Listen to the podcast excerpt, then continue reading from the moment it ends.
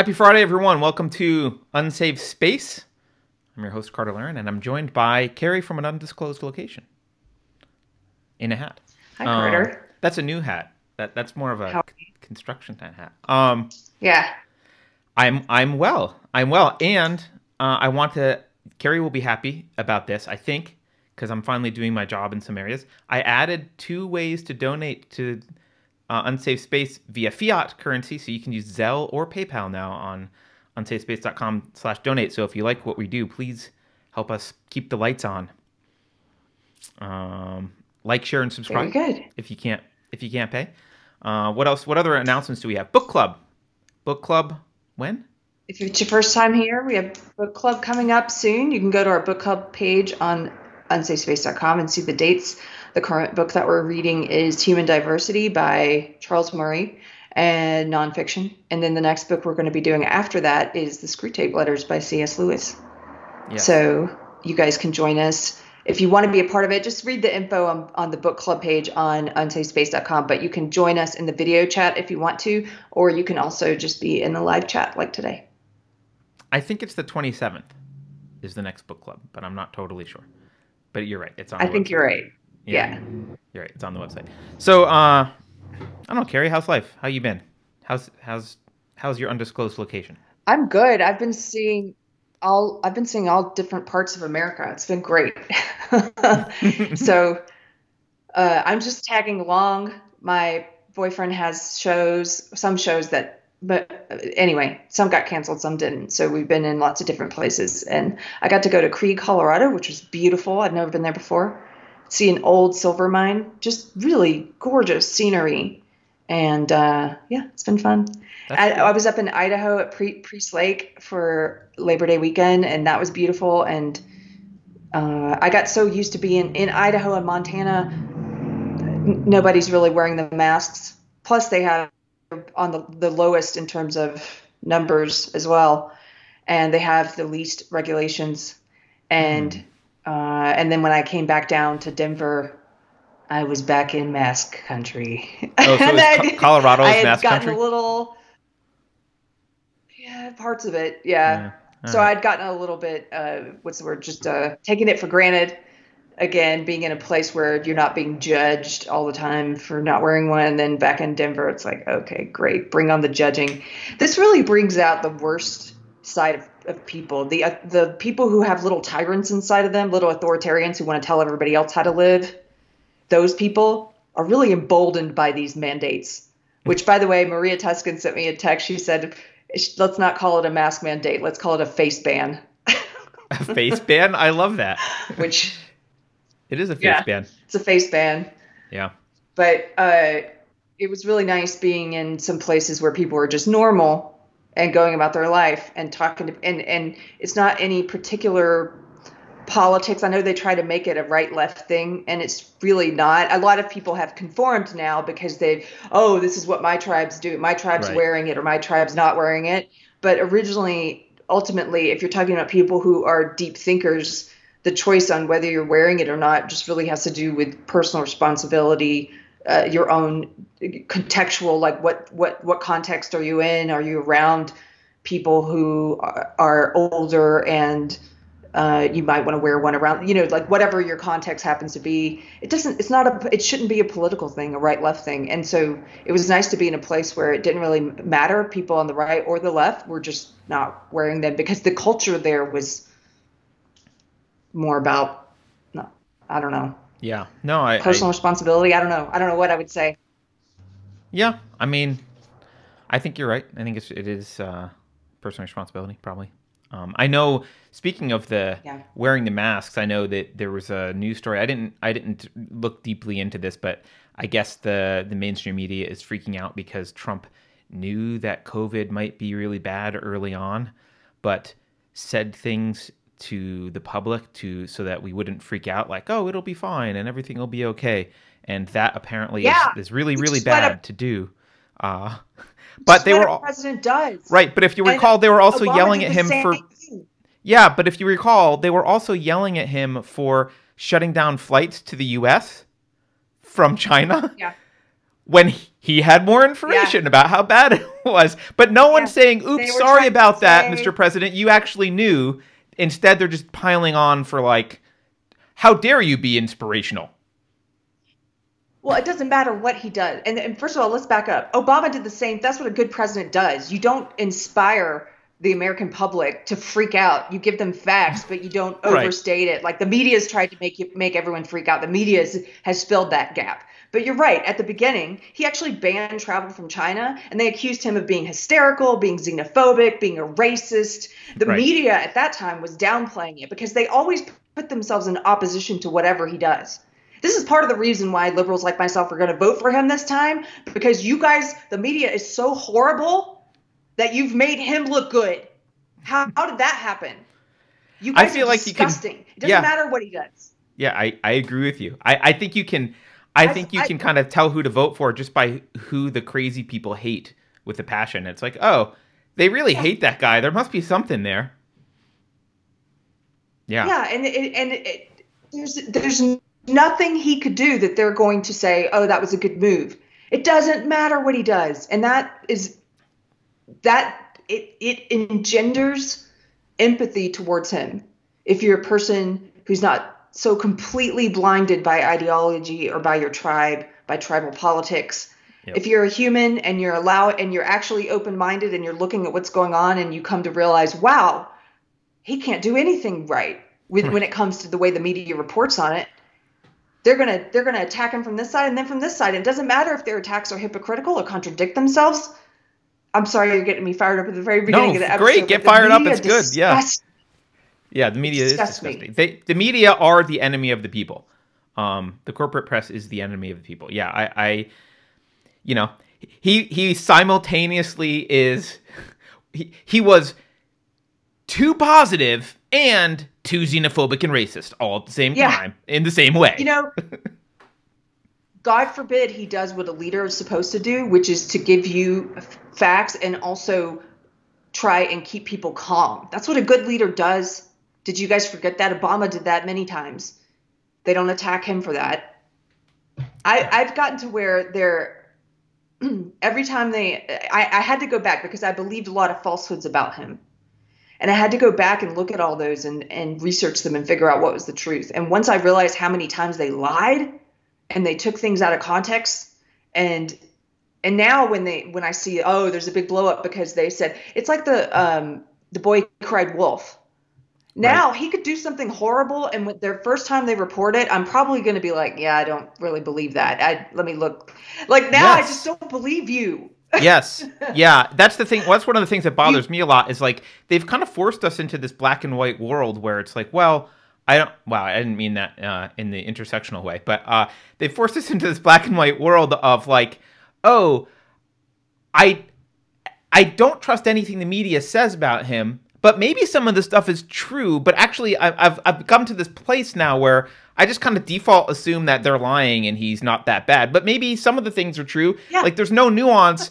Uh, it's basically like you're either trump is great or trump is horrible everything he does and there's like no middle ground. There's no one that's saying actually that was pretty handled pretty well and this thing over here is a problem and you know like there's none of that. There's none of that. Um so yeah, I guess a few people who do that, and those people I really respect, you know. But it's very few journalists who are even-handed. Yes, yeah. So, I mean, when I say no, uh, I mean it's not common. Yeah. Yeah. Yeah. Yeah. All right. I sent you something. I know Uh-oh. you have some topics you want to discuss today. I have just Fine. a funny one, a quick one. You can do a we funny can start off with. This is a this is a link to a, a piece in the Daily Mail. Do you have that? Uh, yes, I see the word Lululemon in this piece, which frightens me. Right so, for right anyone away. who doesn't know, Lululemon is a corporation that makes that charges like ex, an exorbitant amount of money for yoga clothes, and they market themselves primarily to woke white women. And this is their new advertising campaign. Scroll up so people can see the image. It says I don't see an image. Decolonizing gender. Oh, it's not coming through. Hold uh-uh. on, I'll send you a screenshot. The picture. Hold on, let me. I'll reload. So on their on their yeah. Instagram, they posted this picture. Oh, here we go. Yeah, I see it. I see it. Uh, Decolonizing okay. gender. Resist capitalism. A workshop. Yeah, a workshop to unveil historical erasure and resist capitalism. so I actually think they I I this will be out uh there's there, this conversation a little bit deeper because I, I had a conversation about this with um uh, Michael Rectenwald the other day, but uh there's uh we've conflated the word capitalist and capitalism in a way that uh I don't think a lot of people realize these companies are there's a difference between being a capitalist as in I support free markets and individual rights and being a capitalist in the sense of I'm very good at producing wealth in the current system and exploiting the current system to become wealthy. They can be the same thing. You can be both, but you also don't have to be both. These companies aren't capitalist companies. they are very good at creating wealth in the existing system and aren't necessarily big on the idea of free markets all the time. Sometimes they like their dominant position, and it turns out the way things are is pretty good for them. So let's not rock the boat too much. And actually, if fracturing the population into different, um, different, uh, if identity groups helps us sell more yoga pants for 128 bucks, then woohoo, we're all about it. Like, uh, yeah, I don't know. I, I don't understand Lululemon anyway. Help though, us understand. Are you trying to help us understand why a corporation, which is very successful and makes a lot of money off of exorbitantly priced yoga clothes, would tell people that they need to resist capitalism? Yeah, because they're they're not necessarily that, yeah. capitalist in the ideological sense. They are okay. capitalist. That's why I'm saying there's two definite like we use the word capitalist. In fact, someone in chat just said uh, a corporation talking about resisting capitalism. Yes, yes, corporations can thrive under fascism, for example. Like corporations don't require capitalism; they require a little bit of of freedom to make products, and they require money exchange, but they don't require ideologically. They don't require capitalism to exist, and so. But they all... certainly used it to get where they are. No, but they might have. They no? might have. Like, it depends on what your definition of capitalism is. But if you just generally think of capitalism as free markets and per individual property, certainly they need some variant of that in order to succeed. But they don't need actual, like, deep, deep capitalism. Fascism has companies. Like, straight up fascism has companies that right, make money. That's not capitalism. Lululemon but Lululemon didn't rise under fa- Of course, under they rose under. Yes, That's of my course. Point. But they, I mean, they rose Like, under a mixed, they- mixed economy. But it, it doesn't mean that they are ideologically pro-capitalist. It just means they they're good at exploiting this system, and they're happy if you resist it. If they're happy to push push resisting pure capitalism, because at this point, maybe they just don't care about it. Right? It's not. Maybe they could exist under fascism. They can be the one supplier of yoga pants. I don't know. Like that's how you you get a monopoly through through mostly through government intervention. Monopolies don't usually arise in free markets. They they normally require government help. So, you know, if it's harder for startups to make yoga pants and there's lots of yoga pants regulation and there's lots of different identity groups that each get their own set of yoga pants, like, oh, maybe Lululemon kind of likes this idea of a little bit of socialism thrown in there. Like, hey, hey, let's have a little bit of fascism. But, That's good for us. After After, of course, of course, after, yeah. But they're just pragmatists. I don't. They're not ideologically. I don't. I think they're just pragmatists. Right. Generally, I think they're all just pragmatists. I don't even know if they put that much thought into it. I right? Because they're, just- pragmatists. They're just like, will we make money doing this? Yes. Okay. Done. Yeah. That that's their thought process. We'll, we'll make money and we'll get woke, clueless people to support us by Right. saying we're against capitalism. exactly. Yeah. Okay. Yeah. Can- well, will virtue signaling be a good marketing move? Yes. Okay. While we while we sell people $180 yoga pants. right. By the way, I just I you know Okay. as a as a non yoga person, I just have a question generally. What the hell are yoga pants? How are they different from other stretchy pant things? Or is there a difference with yoga pants? harder than not.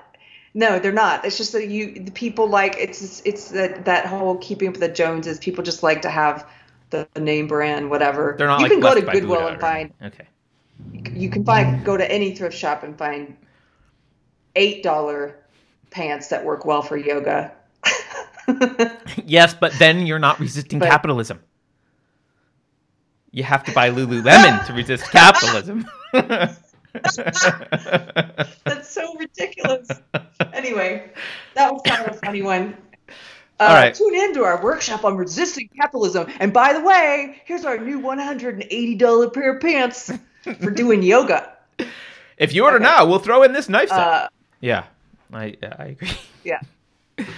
Uh, all right. Um, let's. I, I just want to do a couple quick super chats. We'll do them quickly. Uh, Okay. B. Allen, thank you, gives us nine dollars and eleven cents because today is 9-11, uh, which we will talk about in a moment. Um, thank you, Kento New for Chuck. Excellent tie Carter technique has improved. I have switched because everyone complained about my tie technique. I have switched to the full Windsor knot, so stop whining. I don't put it up all the way, but I've switched to the full Windsor knot. So there you go. Uh, and I found a cool little YouTube video where the guy does it in a mirror so you can follow along instead of doing it facing you where you can't tell what you're left from right if you're an idiot like me. Okay. Uh Tomsky999. Get fired, Keri. Thank you, Tomsky. He doesn't mean get fired from a job you have. He means I've Fired been up. fired before. I assume. Uh, that is not surprising. I have a problem with authority. And also, some people, believe it or not, in woke Austin have a problem if you don't vote for Beto. uh, huh. Well. All right. Uh, Battle Gnome 23. Who the F is saying Trump and everything he does is great? Every Trump supporter always qualifies with sure Trump has his faults, but yeah, that's probably fair. That's probably fair. Um, Most do. I mean, not. I'm, I'm sh- absolutely. There, there are people who are gung ho Trump who don't. But, but on the most part, when I've met Trump voters, like you said, they're pretty fair and they admit to him. I even talked to. I met some new Trump people this past week and um, new, as in I had just met them, Hmm. and they were telling me about and and they qualified it as people often do with. You know, they think he's a bull in a china shop and all that stuff, and they think he, they wish he didn't tweet as much, and you know, but and they have very good reasons for voting for him. Yeah, So- I guess I guess I was thinking of.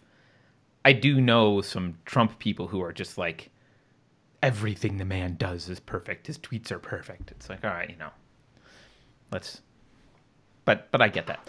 Um, Can Keri, I can we can just- I say Yeah, really wait Yeah. real quick? Yeah. Um, I did see more Trump stuff than I've seen before. I'm used to being again in as you are, Carter, in a very woke area, and you know I was in LA for 15 years, and then I was in Austin, and now even though I'm outside of Austin, it's still pretty woke.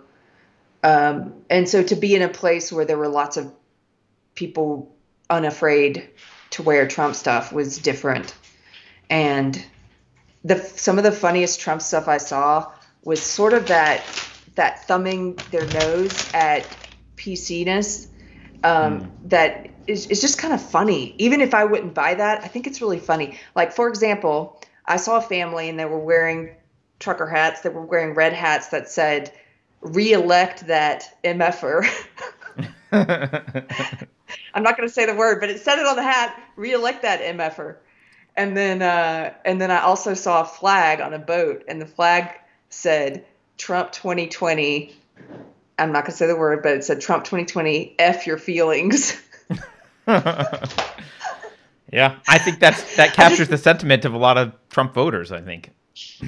yeah. yeah, it was pretty funny. You're Yeah. not going to see that kind of passion for Biden. no, actually, you know what? That's interesting. I'm so where I am. Just to be clear, you would never put a Trump sign in front in your front yard. Y- You would your house would get burned down and your family would be executed. Like you would never ever do that, no matter how much you like Trump. Uh, just wouldn't happen where I live. Um, and in the past, I noticed this the other day driving around. In 2016, there were Hillary Clinton signs all over the place. This year, there's like two Biden signs. There's not Yeah. a lot of Biden signs. So I've that's really thing. interesting to Yeah. me. It's very telling.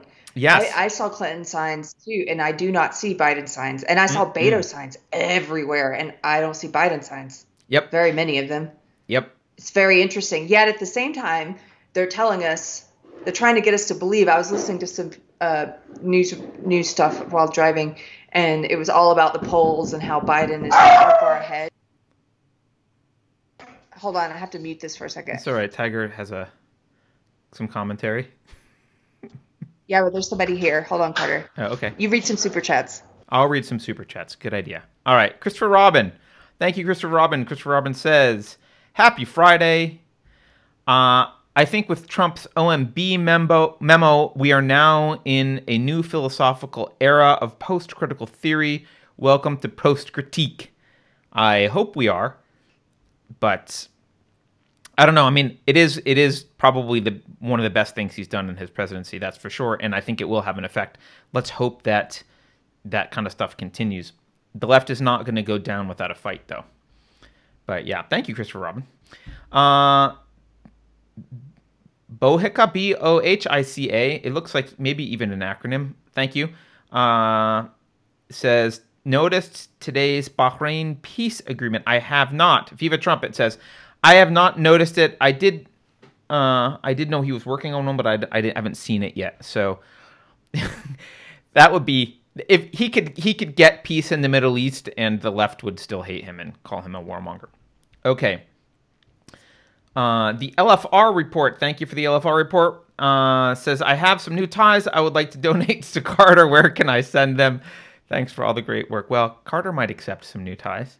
Um, send an email. Ninja will make sure you have our email address, and uh, and we'll get you a physical address. Thank you. So let's see. Oh, Keri's back, but she's typing. Okay, Keri, you back? You ready for chatting? Yeah, but I might have to mute myself again. There's somebody here to fix a light bulb or something. Uh, I saw. I just saw somebody in chat said that they have seen a few Biden bumper stickers, but usually on cars with solo drivers who are wearing masks. yeah, they're going to be voting by mail. That's for sure. So uh, I feel like we interrupted you on uh, the beginning of the tear, Oh, but maybe not. I just heard. I just heard that they're trying. They're pushing these polls and saying that he's doing so well and that Trump's so far behind. And I don't care what your opinion is on who you want to win. Didn't we learn a lesson from 2016? I think it's kind of weird now, knowing what happened in 2016 and the polls that they were showing us then. Now I look at these polls and I'm like, why are they pushing this so hard? It's weird. Yeah, I, the other thing they're doing is they're they're preparing us for. So I, I think that you can just kind of tell what the Democratic uh, Party's plans are by watching what they're preparing us for in terms of accusing Trump. So they're like, he's not going to accept the results of the election. They're pulling that crap again. He's not going to accept the result. What do we do when he doesn't step down? Blah blah blah blah blah. Like, okay, so you're not going to accept the results of the election. Are, is that what we're gearing up for? You guys are going to not be on board? Is that that's what's happening? Are you saying yes? And, yeah. and that's interesting. I'm saying yes because they're projecting because Mm-hmm. they've Hillary Clinton. I don't know if people saw this. Hillary Clinton just said in an interview, she said that Biden should not. Uh, what's the word? Uh, concede. He should not right. concede under any circumstances. Right. She said this right. while at the same time they're they're printing alarmist propaganda telling us that what if Trump decides not to concede? Oh, you mean like you're saying you're not going to do? That's crazy. Right. You So want us to freak out about this scenario, Yes. but you're the one saying that you're not going to do it. Right. They're all they're they're all about Trump is going to hack the election. Oh, so you're hacking the election. Trump isn't Trump is not going to concede. Oh, so you won't concede. That you can just take what they're saying is just they're just telling you their plans, uh, and they assume that you're too dumb to recognize what they're doing. But I I really think that's all they're doing. They're just telling you their their plans. So Have you heard of this thing, the uh, Transition Integrity Project? nope. Okay, Sh- should I have? we you might you might need to pull this up. Uh-oh. Th- this is allegedly formed by this woman Rosa Brooks, um, who used to be an assistant at the Soros Foundation, and uh, so she served as a counselor to the Undersecretary of Defense for Policy. Um, she uh, da, da, da, she's currently wait a minute. I want to I want to make sure I get this right. She served on the board of the Open Society Foundation, and she was also she worked as special counsel to the president at the Open Society Institute, which is George Soros's phil- philanthropic foundation. Okay. So she started this. Uh, supposedly, she started this thing called the Transition Integrity Project. Yep. And the key people involved are this woman, Rosa Brooks, Michael Steele. Do you remember him? I, I see the wiki page now. I'm waiting for that third name, Keri. and John Podesta. Okay, Yep. remember him? Okay, so they basically it's it's a it's a group. They say it's a bipartisan group. It's made up of over a hundred current. I'm reading this from Wikipedia, 100 current and former senior government and campaign leaders, academics, journalists, polling experts, and former federal and state government officials. So there's deep state people here. I'm sure. I'm going to use that term because I know Yeah, what I mean when I say that. Um, and they formed this out of concern concern about potential disruptions to the 2020 United States presidential election and transition by the RNC. What are they what are they presupposing in that sentence? yeah, obviously. They're they're presupposing that the RNC is going to have to do a transition that they're going to have to concede. And they go through these four scenarios. They did a series it said in the summer of 2020, the Transition Integrity Project conducted a series of wargaming exercises these are the four scenarios that they laid out that they can see happening. Do you want to read through these? I think I'm curious to see what your your take is on these. Game one. I, they're called games. Okay. Game one. An ambitious win, or sorry, an ambiguous win. I can't read by Biden. The first game investigated a. Oh, they played some war games. Okay. Investigated a scenario in which the outcome of the election remained unclear from election night and throughout gameplay. Okay, so But why is that an ambiguous win by Biden? Isn't that just an ambiguous win generally? if the They're outcome's unclear, why is it a Biden win? Okay. Because because every scenario they have is pretty much a Biden win, except Okay. for one. All right. Well, let's look. So that's one. So the first one is it's ambiguous, therefore Biden. Two, clear Biden victory. That's you can just rule that out. That's not going to happen. But okay, the, the Trump campaign team attempt again attempted to f- federalize the National Guard to end further vote counting. What? And called on supporters to turn out in large numbers. The Biden campaign established a bipartisan transition team and mobilized supporters to ensure vote counting was completely thorough. In this scenario, Biden won outright in the Electoral College and the popular vote. Oh, so they played war games and they had someone pretend to be they're on the Trump they're on the Trump campaign and they're going to act in the way they think Trump would act, which they can't do because they don't understand Yeah. him at all. Okay. They don't understand. This, this uh, yeah, okay. So there's their Trump simulation is a, a bunch of Lincoln Project Republicans. Got it. Okay. Uh, game three, clear Trump win. The third scenario posited a comfortable electoral college victory for President Trump, but also a significant popular vote win 52 47% for former President Biden. Okay, so there's a there's a scenario where he wins. I guess in their minds. Game 4, narrow Biden win. The final scenario explored a narrow Biden win where he leads with less than 1% of the popular vote. The day after the election is predicted to win 278 electoral votes. So three of these are Biden victories, I guess.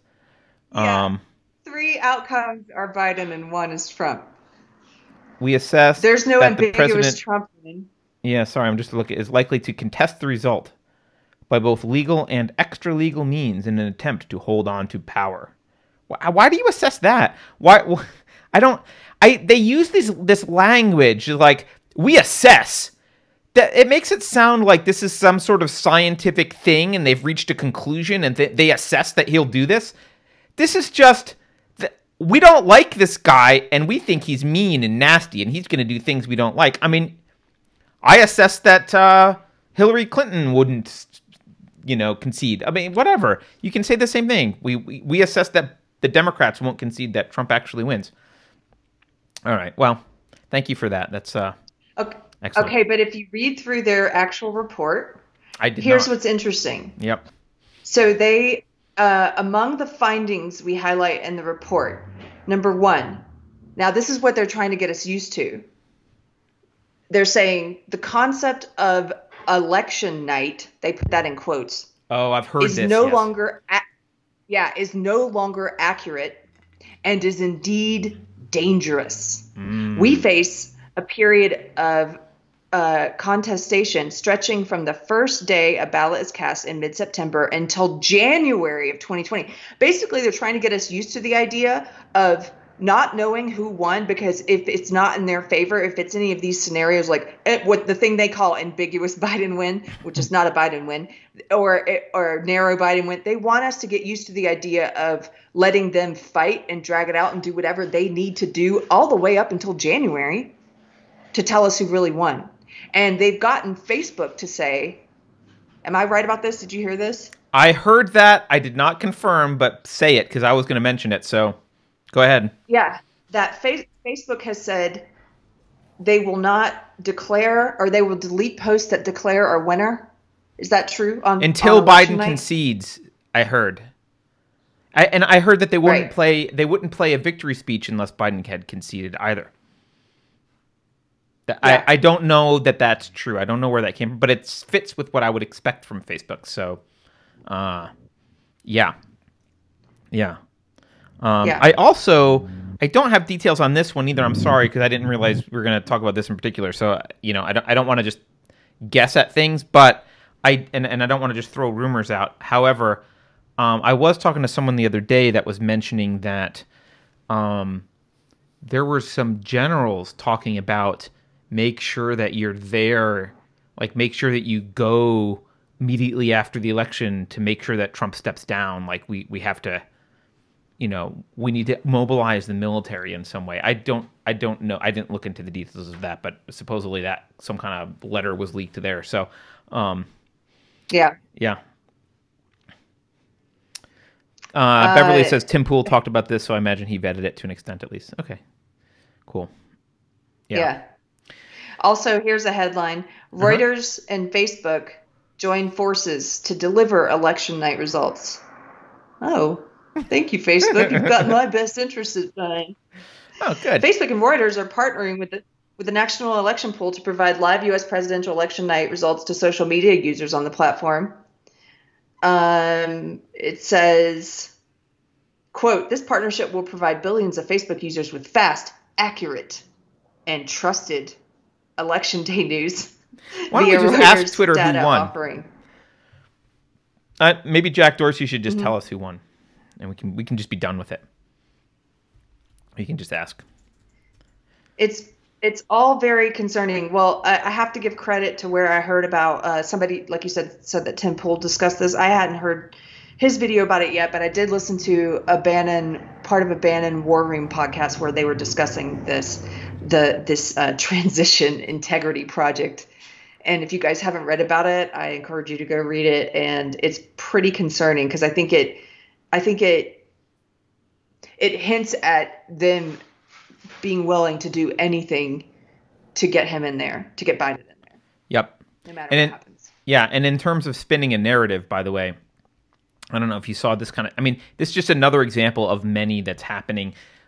Oh, Russia, China, and Iran are trying to hack the 2020 election. Microsoft says. So Microsoft is just trying to remain relevant. By the way, just just so you know, like no one remembers that they exist. So okay, hey, we have something to say about the election. Now, I guess they must be afraid of their competitors uh, because they, they should be mentioning that Google and Facebook are trying to hack the election. But no. Uh, yeah, they're um, a Russian military hacking group that was caught meddling in the presidential race, 2016 presidential race, has shifted tactics ahead of November. Microsoft said Thursday. So again, I'm you know this isn't even worth reading, but the, it, their their idea of hacking the election is like literally hacking organizations and stealing their data like they did to the DNC. I, is that hacking the election? I don't know. It is hacking, uh, and and having basically bot farms is hacking the election, I guess, because it's uh, what disingenuous marketing. I don't know what it is. So, but Right. uh, Well- yeah, they're using this language, hacking the election. They're trying to set us up for like, here's what's going to happen, really. And this is the this is the scenario that wasn't in that list. Trump will win by a not clear margin, like not a margin that's not so clear that everyone has to concede it. Probably he'll win a little bit, and the left will say, "Oh." The election was hacked. We need to investigate. We can't declare victory yet because blah blah blah blah blah. And we have the Russians and the Iranians and the Chinese, and maybe there was some election fraud and blah blah blah blah blah. blah. And hey, the military better mobilize, and you better step down in the meantime, Trump. And we'll put Nancy Pelosi in charge while we're figuring it out. How's that? Like they're gonna try everything they can to undermine uh, this election, and they're just setting us Yeah. up right now for this. They're setting us up for so that we're not shocked by all the stuff that they're gonna say right after November fourth or whenever the election is. Yeah, and and look at how nefarious this is. They set up they set up this thing called the Transition Integrity Project and they say it's like 200 experts and we're bipartisan. You can trust us. And we've run these scenarios of what we think is going to happen and there's four of them and the only one in which Trump wins is a clear decisive Trump win, but the others are all ambiguous Biden wins.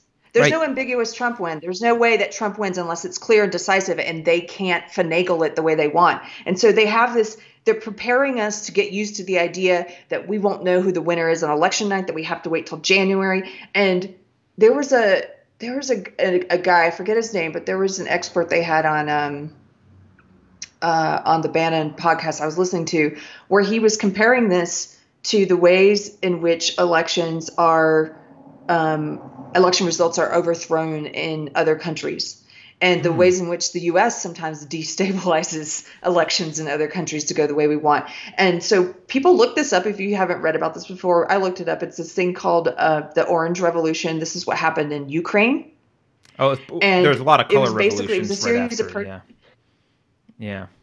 Yeah there's a lot of color revolutions but it talks about the orange revolution but a lot of the a lot of the factors that go into these um i guess you would say contested elections but it's it's more than contested it's basically elections that they've tried to delegitimize Oh, okay. we see a lot of those same things happening here so in advance of the election they're telling us that the other side is not going to concede and we need to be very worried and the other side's going to cheat and the other side's going to do all the things that they're get, preparing us for preparing us for them to do Yes. and they're, and then they're also saying the political unrest the chaos in the streets i mean that you saw that in the ukraine they're telling us kamala harris said it's not going to end the chaos Right. the rioting the stuff that you see going on that That's they're right. calling peaceful protests she's like it's not going to end all the same ingredients are being put into this salad Yes. Yes. and kind of concerning yeah, I've I've Not heard I've heard parallels telling me to drawn be be- between the Ukraine and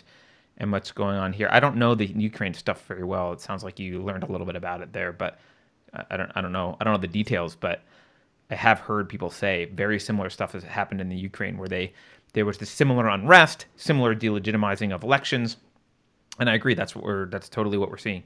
So, um, yeah, just when you're reading, I know some people still read the mainstream media. Some, sometimes I do. when you're looking at it, like think to yourself. Don't think to yourself like, oh, this is a story that's legitimate. Think to yourself like, why are they make? Why do they want me to see? Like, what are they preparing me for? for with Yeah. the election, like, what are they prepping for?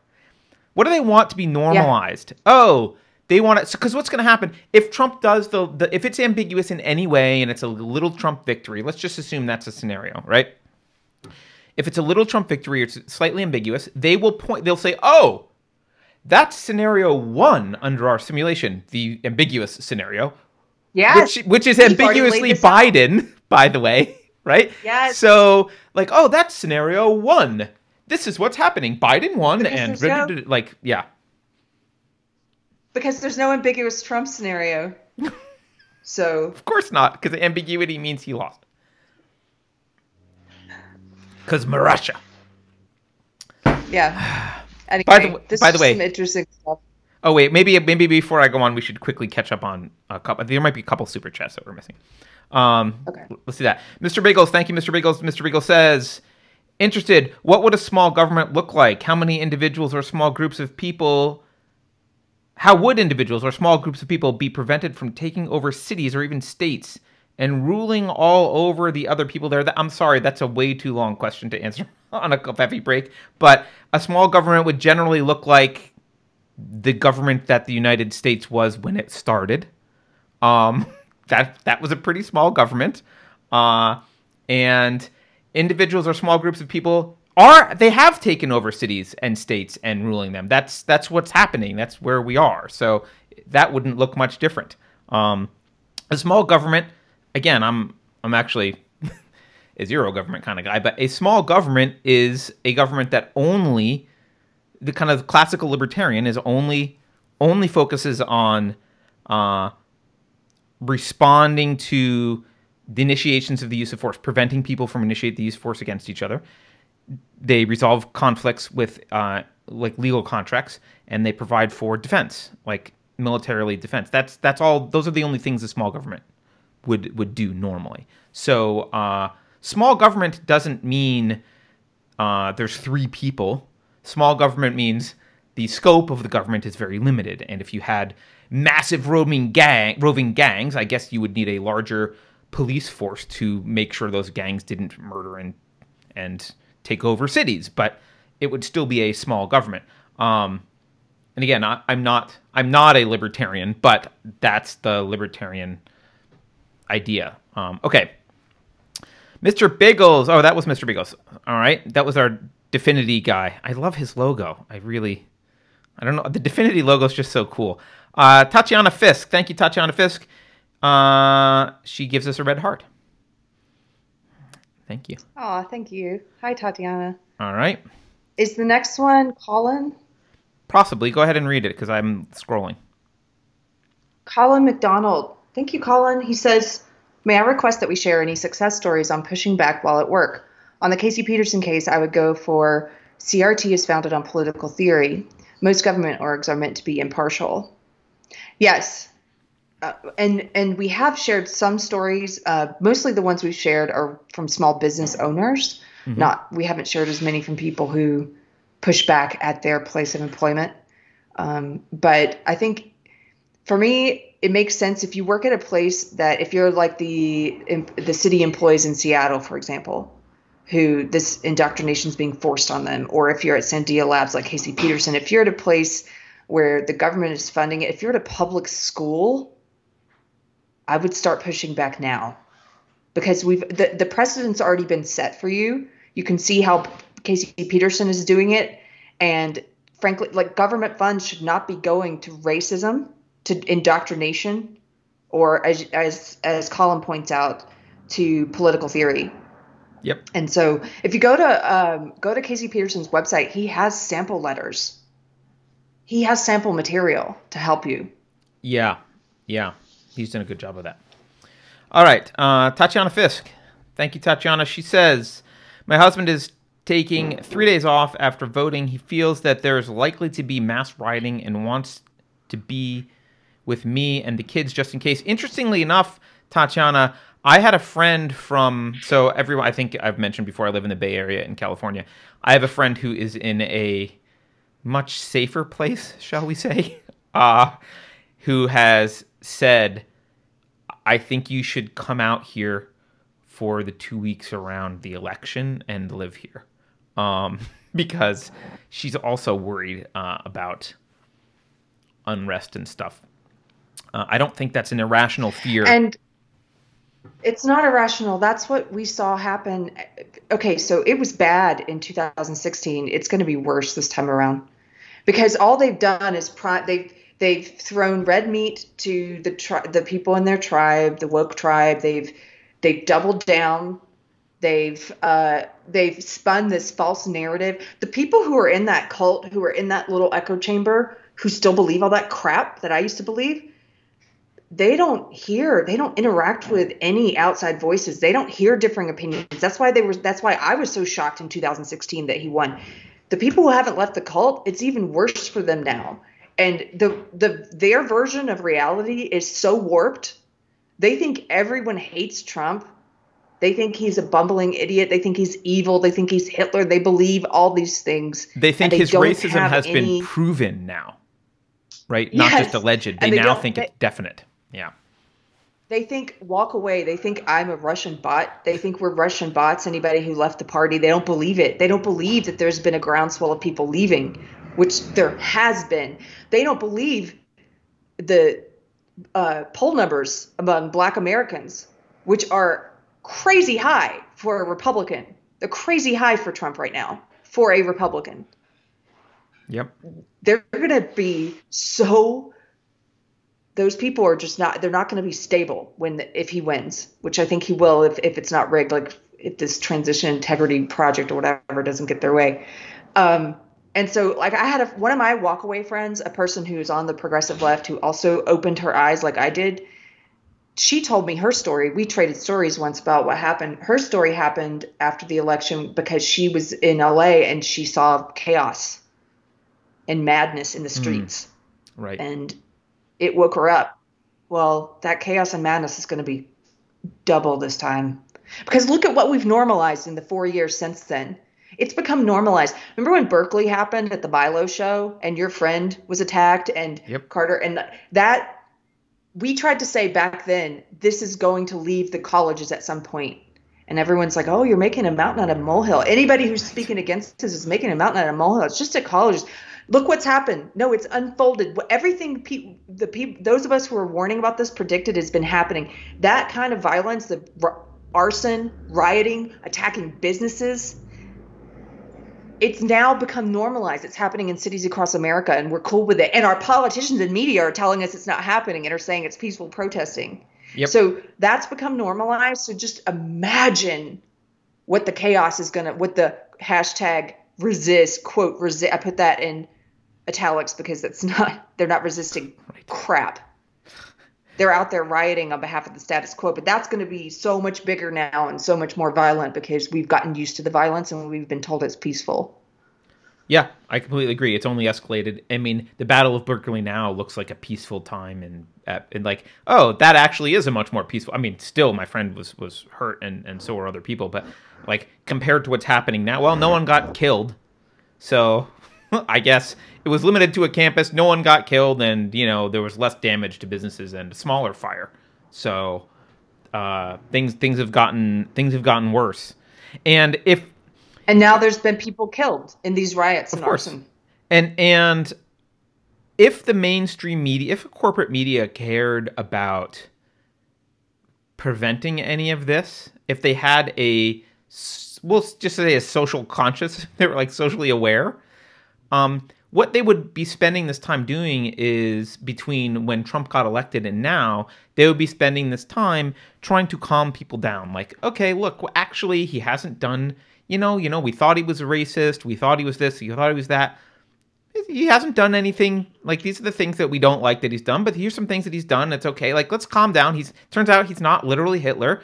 Uh, it turned like just calm everyone down so that when he wins again or if he wins again, they don't freak out again. But they've done the opposite. They've said they, they've they've been like, you were right. He is a crazy racist. He is literally Hitler. He is all these horrible things. And now everyone knows. And now we'll get rid of him. Now it's very obvious. Now, you know, don't worry. He's his his days are numbered. Uh, and so, and their echo chambers have just gotten a bigger echo. So, yeah, Yeah. I, I don't think It's gonna be it's gonna be crazy. it's not. Yeah, it's not. It's not going to be good. It's not going to be good. Uh, all right, let's do. I, I keep I keep wanting to do some. Move on. from Oh yeah, let's chats, get, but- so we stay caught up. Let's do it. Let's do yeah, a I'm trying, but I, I just lost my place. I'm scro- I'm scrolling. Oh Again. no! I know. I Here, know. I will help you. Twee Girl. I don't know. I might have missed one, but here's Twee Girl. Uh, she says, "Sexy Russian bot Halloween costume." yeah. You know what you we? know what, what we- girl? go ahead. I was actually thinking of what to do for Halloween this year, and thank you. That's a great idea. I might do that. I was trying to think of old group. Does anybody like the band Alabama? It's like a pop country Oh yeah. group from I like 80s. Alabama I, even. I love Alabama, Yeah. and they all had those big beards, and they just sang really positive music. Go back and listen to their songs now. It's like you work a 40 hour week for a living. Like all their lyrics are about, you know, hello America. They're talking about the steel mill workers. Right. They're talking, it's just positive songs. The 80s and, generally and was kind of more you, positive, but yeah. Yeah, and you can also clog to their songs because they all usually speed them up at the end and get real fast with a fiddle. Obviously, that's but, uh, why I like I'll it, be... so I can clog to it. But everyone has their own reasons. Carter. I was going to say we should go as the band Alabama Carter, but now maybe sexy Russian bots. Um, well, hey, you know what we were right going to do from Mandy. What we we were going to do. Uh, uh, yeah, I got Mandy's queued up here. We were going to what I what we wanted to do, and actually this got disrupted partly because of COVID and things got out of hand, and we ended up not doing this, but. Maybe we should have. We wanted to sell those big furry Russian hats that just said Russian bot, like like a Russian bot hat uh, for the Unsafe Space audience, but we, we never too busy. COVID stuff happened, things fell apart. We never, we, you know, we can't really do it in time. But uh, yeah, that Russian bot would be good. Um, Mandy gives us uh, five bucks and says for Keri, and then she writes something in Russian that only Keri can read. So I'll just leave it for Keri to read. Only I can read it because I'm Russian. yes. But no, not really. I don't know what you said, but thank you. so Keri, um, on a, a more somber note, because I do want to bring it up, because today is 9 11. It's the 19th anniversary of 9 11. And uh, I, I feel like I can't not mention it. Um, I'm, I'm trying not to bring us down. Uh, I'll start with something light. I saw the hashtag all buildings matter trending on Twitter. And stupid me, I was like, ah, I wonder if it's about Tower 7. Uh, no, it's not about Tower 7. It's not about Tower Seven. I don't. The, I don't know what that means, but Tower Seven or all buildings matter. Uh, I don't. I don't understand what either mean, but oh, okay. Well, Tower Seven is the tower, tower, that 7. fell that didn't get hit by a plane at all, and like and, and oh, was okay. and it was excluded from the 9/11 Commission report. So Tower Seven's kind of. I saw all buildings matter. I'm like, ooh, people are talking about conspiracy theories, and like, you know, they're talking about Tower Seven. All buildings matter. No, um, all buildings matter is a hashtag that is being used to um,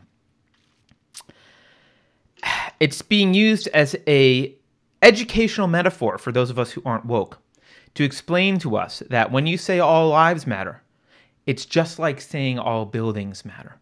Because on 9 11, the buildings fell, obviously, they were attacked, buildings fell, uh, and if your response to 9 11 is all buildings matter, that's what it's like when you say all lives matter when someone says black lives matter. Now, there are maybe some nuanced differences that we could discuss, but that's the hashtag that's trending on Twitter right now. it's disgusting. Yeah. Okay. So, in a world, let, let me put it this way if we lived in a world in which buildings were falling down in every city around the country, uh, and you guys only wanted to talk about a subset of those buildings and were misrepresenting these statistics, statistics about how often those buildings fell, and someone else responded with all buildings matter, that would be that would be how that metaphor would work. It doesn't apply to Black Lives Matter. It's not a it's not a valid metaphor. It's not a, it's not the same thing as all lives matter. Uh, but anyway, um, the, the the main thing I want to bring up about 9/11, and I, we don't have to get into, I, I, we don't have to have a huge discussion, but what depresses me every 9/11 is not the deaths, although obviously tragic and that's depressing, and uh, and and the media's treatment of this stuff is depressing. I mean, someone shared the other day, or was it yesterday? I think. Um, yeah, someone someone showed me the New York Times tweet from last year, which was 18 years have passed since airplanes took aim and brought down the World Trade Center. Today, families will once again gather and grieve at the site where more than 2,000 people died. So that was last year's tweet from the New York Times. Two horrible things with that. One is they rounded down to the, the death because I guess that's fun. And they also gave airplanes agency, which bothers me. This year, they're comparing it to uh, yeah, but coronavirus killed a lot more people. That's their their angle this year. Uh, right. I my your their proper response to 9/11 is yeah, but heart disease kills more, Keri. Uh, so I anyway, just, I can't. It I just makes me. The reason I said to clarify, the reason why I said this is disgusting because somebody said, well, they they laughed at that hashtag, and I can understand laughing at it too. It's absurd. But the reason I find yeah. it disgusting is because it just it shows that there's no depth to their depravity of what they won't use. They will use anything. But we know this because they use the deaths of people like George Floyd. They exploit those deaths. So Yep. why wouldn't they exploit 9/11? yep. But there's no depth. There's no bottom. There's no bottom there to how low they'll go. Yep. A couple of people in chat are saying Um, airplanes took aim. Yeah, that was what I meant by airplanes have agency. It's it's that kind of it's the same thing they do when there's like any kind of terrorist act by a group that they don't want to criticize. Instead of saying, you know, Muslim extremist does blah blah blah, they'll be like a truck hit people. It's like, ah, who was driving? Right? This is the same kind of like airplanes took aim magically by themselves. They just took aim. Right. Uh, but the thing that depresses me about 9/11 every year when when is is is who won, right? I mean, and it's it's really bad now because the left doesn't even do what they used to do. The ACLU actually has like a great write up that they did about the Patriot Act way back a while ago. Um, maybe before they were woke. I don't know when they became woke and when this was written, but um, and I don't, I don't want to get into a bunch of conspiracy theories, but I I do want to say, just to ask the question, like who benefited from 9/11? Who benefited? And it's pretty clear who benefited. It's authoritarians. Authoritarians benefited from 9/11. And if you just look at you know, just look at the Patriot Act alone. I mean, there's been other stuff. We now have a TSA. We now have, uh, you know, Department of Homeland Security up in your business and whatever. But just just look at the Patriot Act and the increased um, ability of the government to spy on you that happened. The Patriot Act, by the way, was Yeah. rushed to uh, the Congress rushed to pass it six weeks after 9/11. Six weeks. They never do anything that quickly. Six weeks after 9/11, they rushed to pass this. And what they do? Well, it this is according to this ACLU article, which is it's pretty well researched and written. It looks like because I verified some of the stuff. Um, Section 2, so it increases the government's power to spy in four major ways. One, Section 215 of the Patriot Act allows the FBI to force anyone at all, including doctors, libraries, bookstores, universities, and internet service providers, to turn over records on their clients or customers. So in the past, it was only common carriers um, and public accommodation facilities, that kind of stuff. Now, it's everyone. Okay. Um, the government also no longer has to show evidence that um, the search orders are uh, for an agent of foreign power, which they used to do before. So now anyone can basically be searched. The FBI doesn't have to show reasonable suspicion that the records are related to criminal activity um, or even probable cause. That's out the window. They just need to make a broad assertion that's related to terrorism. Um, judicial oversight is basically non-existent for these. Um, the government only needs to a judge to certify. No need for evidence of proof. They just need to say to the judge they want to do this. Surveillance orders can be based in part on a person's First Amendment activities, such as books they read, websites they visit, or letter to the editor they've written. So wrong think. That's that's cause, right? A person or organization is now first to turn, forced to turn over records prohibited. They're prohibited from disclosing the search. So if if a, comp- a company you do business to, your doctor gets ordered to turn over records, your doctor can't tell you that they were ordered to turn over records. They're not allowed to. Um, so that's the that's the first thing that they did to expand. The second thing, secret searches. They can now they don't have to tell you. You they used to have to tell you that we've searched and got this information on you. Now they don't. Um, the third major way, uh, intelligence uh, intelligence searches. It expanded the definition, the narrow definition. There was an uh, exception to the Fourth Amendment that uh, allowed them to collect foreign intelligence information. Now, um, the Patriot Act says as long as it, as long as the search has a significant purpose in its intelligence, then then they can do it. So it used to have to be foreign intelligence. Now, a significant purpose. Okay, and they also um, there's also something called trap and trace searches.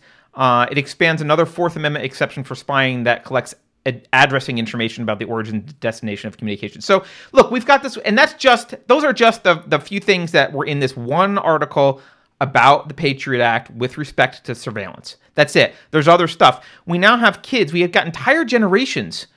Just think about what's been normalized for these generations. Because you know, my daughter like asked the other day. She's like, "Can you explain 9/11?" Because she kind of like knew about it a little bit, and I was like, "Oh yeah, this like predates you by a, a, a lot." I didn't, you know, as an old guy, I'm like, everyone knows 9/11.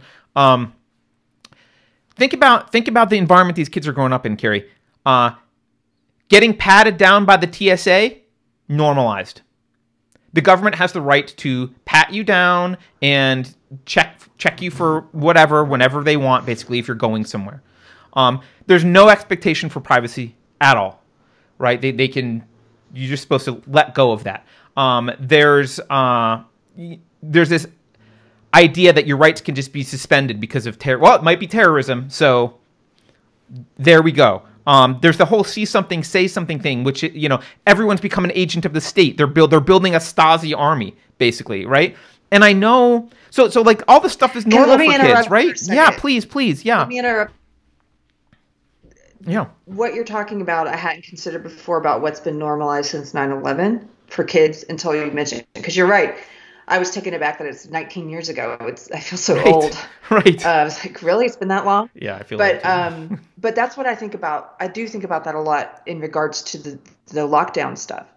I think about kids who I see kids Yes. out wearing masks, and I'm like, they're used to this. They think this is normal. Yep. For the government to tell you have to wear this thing, Yep. or for the government to tell their parents that they can't go to work and they need to sit at home and wait for a check from the government. And what is that doing to our psyche collectively? Yep. What's well, that you doing s- to kids? Yeah. So, No, you're you're totally right. And and with the 9/11 stuff, you see it in the. Uh, remember we talked about the safe to safe to tell uh, thing in Colorado, which is actually rolled out. It's it's, it's in other schools, I, but we talked about the one in Colorado. We had a guest on the show, um, Harrison, um, who was a high school student, right? But it's that mentality is. Um, that mentality is spread everywhere and kids are kind of it's normalized it's this normalized authoritarian like well you can call and, and snitch on someone and an authority figure will be there and uh, your snitching will be taken seriously and that person really doesn't have rights with respect to um, being innocent until proven guilty there's not really privacy rights there's kind of an expectation of that you'll be a good you'll be a good snitch and and your job is to snitch for the government um, well, and, that's happened in real, real quick. That's happened in um, outside of schools. I have a friend who just shared a post th- this morning. I was reading it about in in his town. They've given a number, a phone number for people to call, for citizens to call and report any individuals who are not wearing a mask. Well, remember New York did that. Yeah, but this is in a small town in the south. yeah. and, and it goes to and it go and then get this somebody was mocking it on the local page and saying well we're going to call with prank calls and stuff right. and the city responded and said don't do that it's the same number as it goes to, this, to the 911 people it's like you you have a phone number that is burdening your 911 responders with calls of somebody not wearing a mask Yep. and they said, yeah, it's also the same number that uh, to to request mask if you need mask. Really? You're burdening your 911 responders with phone calls for I need some mask and also my neighbor doesn't wear one. but, but I'm sorry to get off subject, but that was No, it's not off South. subject. It's the same. You're and right. that's getting that's normalizing that as like oh Yes. call and report oh dad dad called and reported the neighbor today why because he was outside gardening not wearing his mask you know Yep. like Yep. No, I, it's not off subject. It's exactly on subject, and it's the thing that depresses me about the 9/11 the most, which is how much we have changed as a. I mean, look, the terrorists won. They won by far. Like the thing that makes the U.S. great is not that we had any particular buildings or whatever. It's, I mean, it it's that we had liberty. like it's that's what made us special. They took it away. They took it away, and it actually wasn't the terrorists or whomever if you're into conspiracy theories it was it was the authoritarians here that took it away and we've created a culture where this is all normalized kids are growing up in this it's it's unfathomable i used to carry this little pocket knife i used to carry this it's you know not that long i used to carry this onto planes all the time because it was just a pocket knife and it was allowed on Hold on. planes I'm gonna call and report you. Hold on. Right. well, I mean, now you, I mean, the idea that I could walk into an airport with that is, it seems like it's absolutely insane to kids now. Oh my God, you are allowed in an airport with that? It's like, what are you, what are you talking about? Of course. Of course I was allowed in an airport. Like, the mentality has shifted to like we are farm animals. The farmer let you do that? That mentality that's the mentality now. And i know that some people on the right supported the patriot act probably through misguided ideas of patriotism and whatever. They named it the patriot act just so you would like it. Uh and um but you know when we talk about the left wanting to be authoritarians when the left gets power, if they get power, I mean, they have cultural power, but if they get political power, this entire apparatus that you guys have built, and I'm talking to the people on the right who support this kind of crap in the name of the war on terror, which is the war on a abstract concept, by the way, so it will never end. Uh, all you people who supported this, you've built the apparatus that the Marxists will use to control us all. Thank you very much. Thank you for building all of the tools that every authoritarian wannabe dictator is salivating over. Now, the fight over the gun in the room is way more important because that gun in the room, the metaphorical gun in the room, is way more powerful. It's got its hands in everything. Everything. We are completely set up. And by the way, I think the right is like many people on the right already think it's fine to invade privacy and do all this stuff. So I'm not saying that they're always great on these topics. But look, if you're if you're afraid of authoritarianism, uh, we have all the apparatus necessary for it. It's, it's totally been built. We already are doing it. I mean, the FBI and NSA get caught all the time. We just ignore it. But can you imagine what this is going to be like when the when the radical left takes over? I mean, well, we've already seen we've already seen what it's like to an extent because we saw what Obama's Justice Department was doing. They were justifying wiretapping. Yes. Uh, uh, the opposing political candidate. They they wiretapped Trump when he was a candidate from the opposing party, and they justified that. And we've already seen what they'll do. They will abuse the people will abuse the power. It doesn't matter if they're right or left. I mean, I they're not even radical left yeah, we need to get back to principles because if you are against authoritarianism, you're against it whether whether the particular policy is coming from the right or the left. I opposed the Patriot Act, and yes, I was I was squarely an SJW at the time, and I was a progressive, and uh, I didn't realize I was I was supporting an authoritarian leftist ideology, um, which is probably part of the reason why I left. Is once I realized what it was, you know. But but I was on the left, and I opposed it, and I still oppose it and it wouldn't have mattered if it came from the right or left. I, I you know, it, it's about principles. I think people just get into this yep. tribal mentality of they justify it if it's their party doing it um, or putting it for, or if it's reasons that they agree with, but they don't think beyond that. They don't think long term down the road. Well, how might this be abused for other reasons that I don't agree with? Right. Right. Right. If they had named it the Hate Speech Act, the left would love it and the right would hate it but it could have the exact same text basically right? Like you know replace terrorism with hate speech and or, or whatever or hate. Um, right. yeah i that's what depresses me. It's it's that it's that you know in our choice between liberty and security we've basically chosen security which by the way isn't security in the long run anyway because uh, if you say uh, strip me of all my agency and lock me in a padded room because I want to be secure, you're actually not secure. You're you're just uh, your life is now in the complete control of the whims of whoever is the farmer, or in that analogy, it's not a farmer in the the the cell guard, right? I mean, yeah, you can be secure locked in a cell, but you're also completely at the mercy of whoever's running the prison. And that's what we've decided as a society. That's where we are, and and that's and we're growing up teaching our kids that You know, I, I look at this, Keri, and I don't. You know, we talked about China the other day uh, in our, our Jack Posobiec interview. If people haven't seen it, go watch it. Um, and there are significant differences, obviously, between the Chinese government and the U.S. government. I mean, the, the Uyghurs is an example, and like the, you know, there's I'm, I'm not trying to equate them, but as an average citizen in Shenzhen or in Silicon Valley, two places that I've frequented, it's not really much different. I mean, yeah, I, am under constant surveillance in China, and I'm under constant surveillance here if I want to be, and you know, or if they, if they want to. Uh, don't really have if they want to. You know, yeah, yeah, maybe they're they're a little bit more subtle about it, but like the apparatus is there, and the attitude that it's the government's right to do all this is pre- is in both spots. In fact, uh, it might actually be more resented in China than it is here. Um, like, at least they don't like it. We're kind of like, shall I put on a mask for you? Hmm. what else can I do? Let me lick your boots. Yeah, I okay. Dance, dance, puppet, dance. yeah, exactly. So I don't know. I don't know. Let's do some um, super chats. So, uh, sorry, unless you have sound. a. I don't want to. No, go ahead. Okay. As you're pulling up, as you're scrolling, I'm just gonna.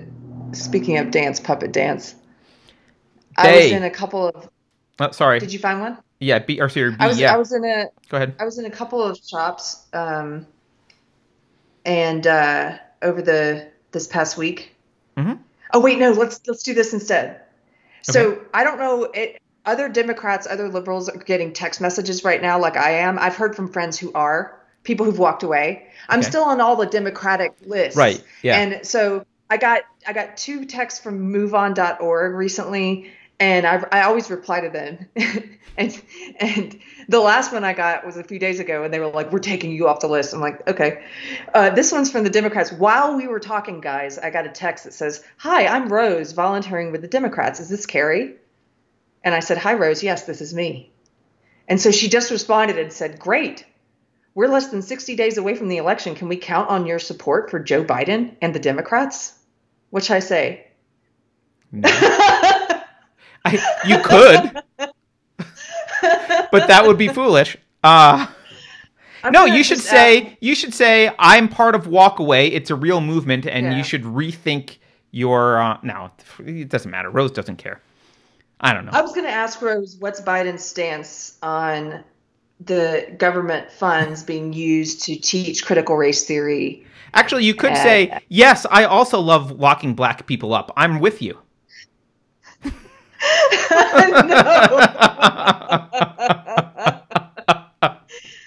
uh, federal funds to okay go ahead read the i love i love racism rose thanks for bringing it back make racism Just great like again democrats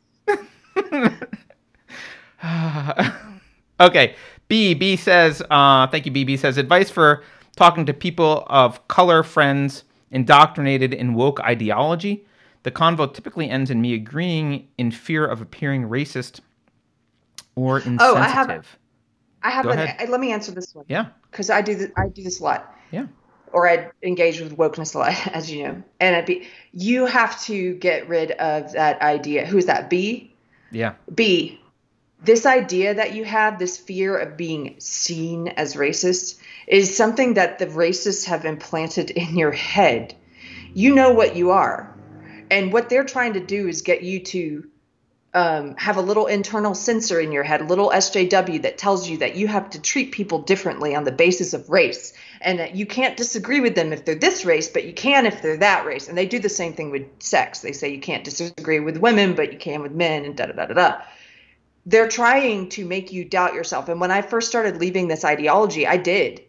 I did doubt myself. And when I disagreed with people who were in my SJW cult, it was easier for me to do it with white people at first than with people of color because I still had that SJW censor in my head that was like, must not disagree with black person. If you are treating your friend who's not white as an as an equal with respect, then you're going to treat them the same way you would a white person you disagree with. You're not going to you're not going to be afraid of like like it is more respectful to treat your friend as an equal and say that's an awful idea. I'm going to be honest with you because i respect you. I think that's an awful idea. I think this ideology is awful or whatever your opinion is. Um it doesn't mean be a jerk. It just means don't let the race of the person uh, change the way you're treating them because because they've now gotten you to behave in a racist way. And and I saw I was watching a good um, you guys know the uh, Glenn Loury does has been doing these podcasts with um, John McWhorter, and uh, by my fellow and I were watching part of one in the car the other day, and they were talking about the 1619 project, mm. and they were criticizing it and talking about the problems with it. And I'm just going to do a shameless plug here. If you guys haven't seen it, you should go back and watch our interview with Professor William Allen about that. It was really good.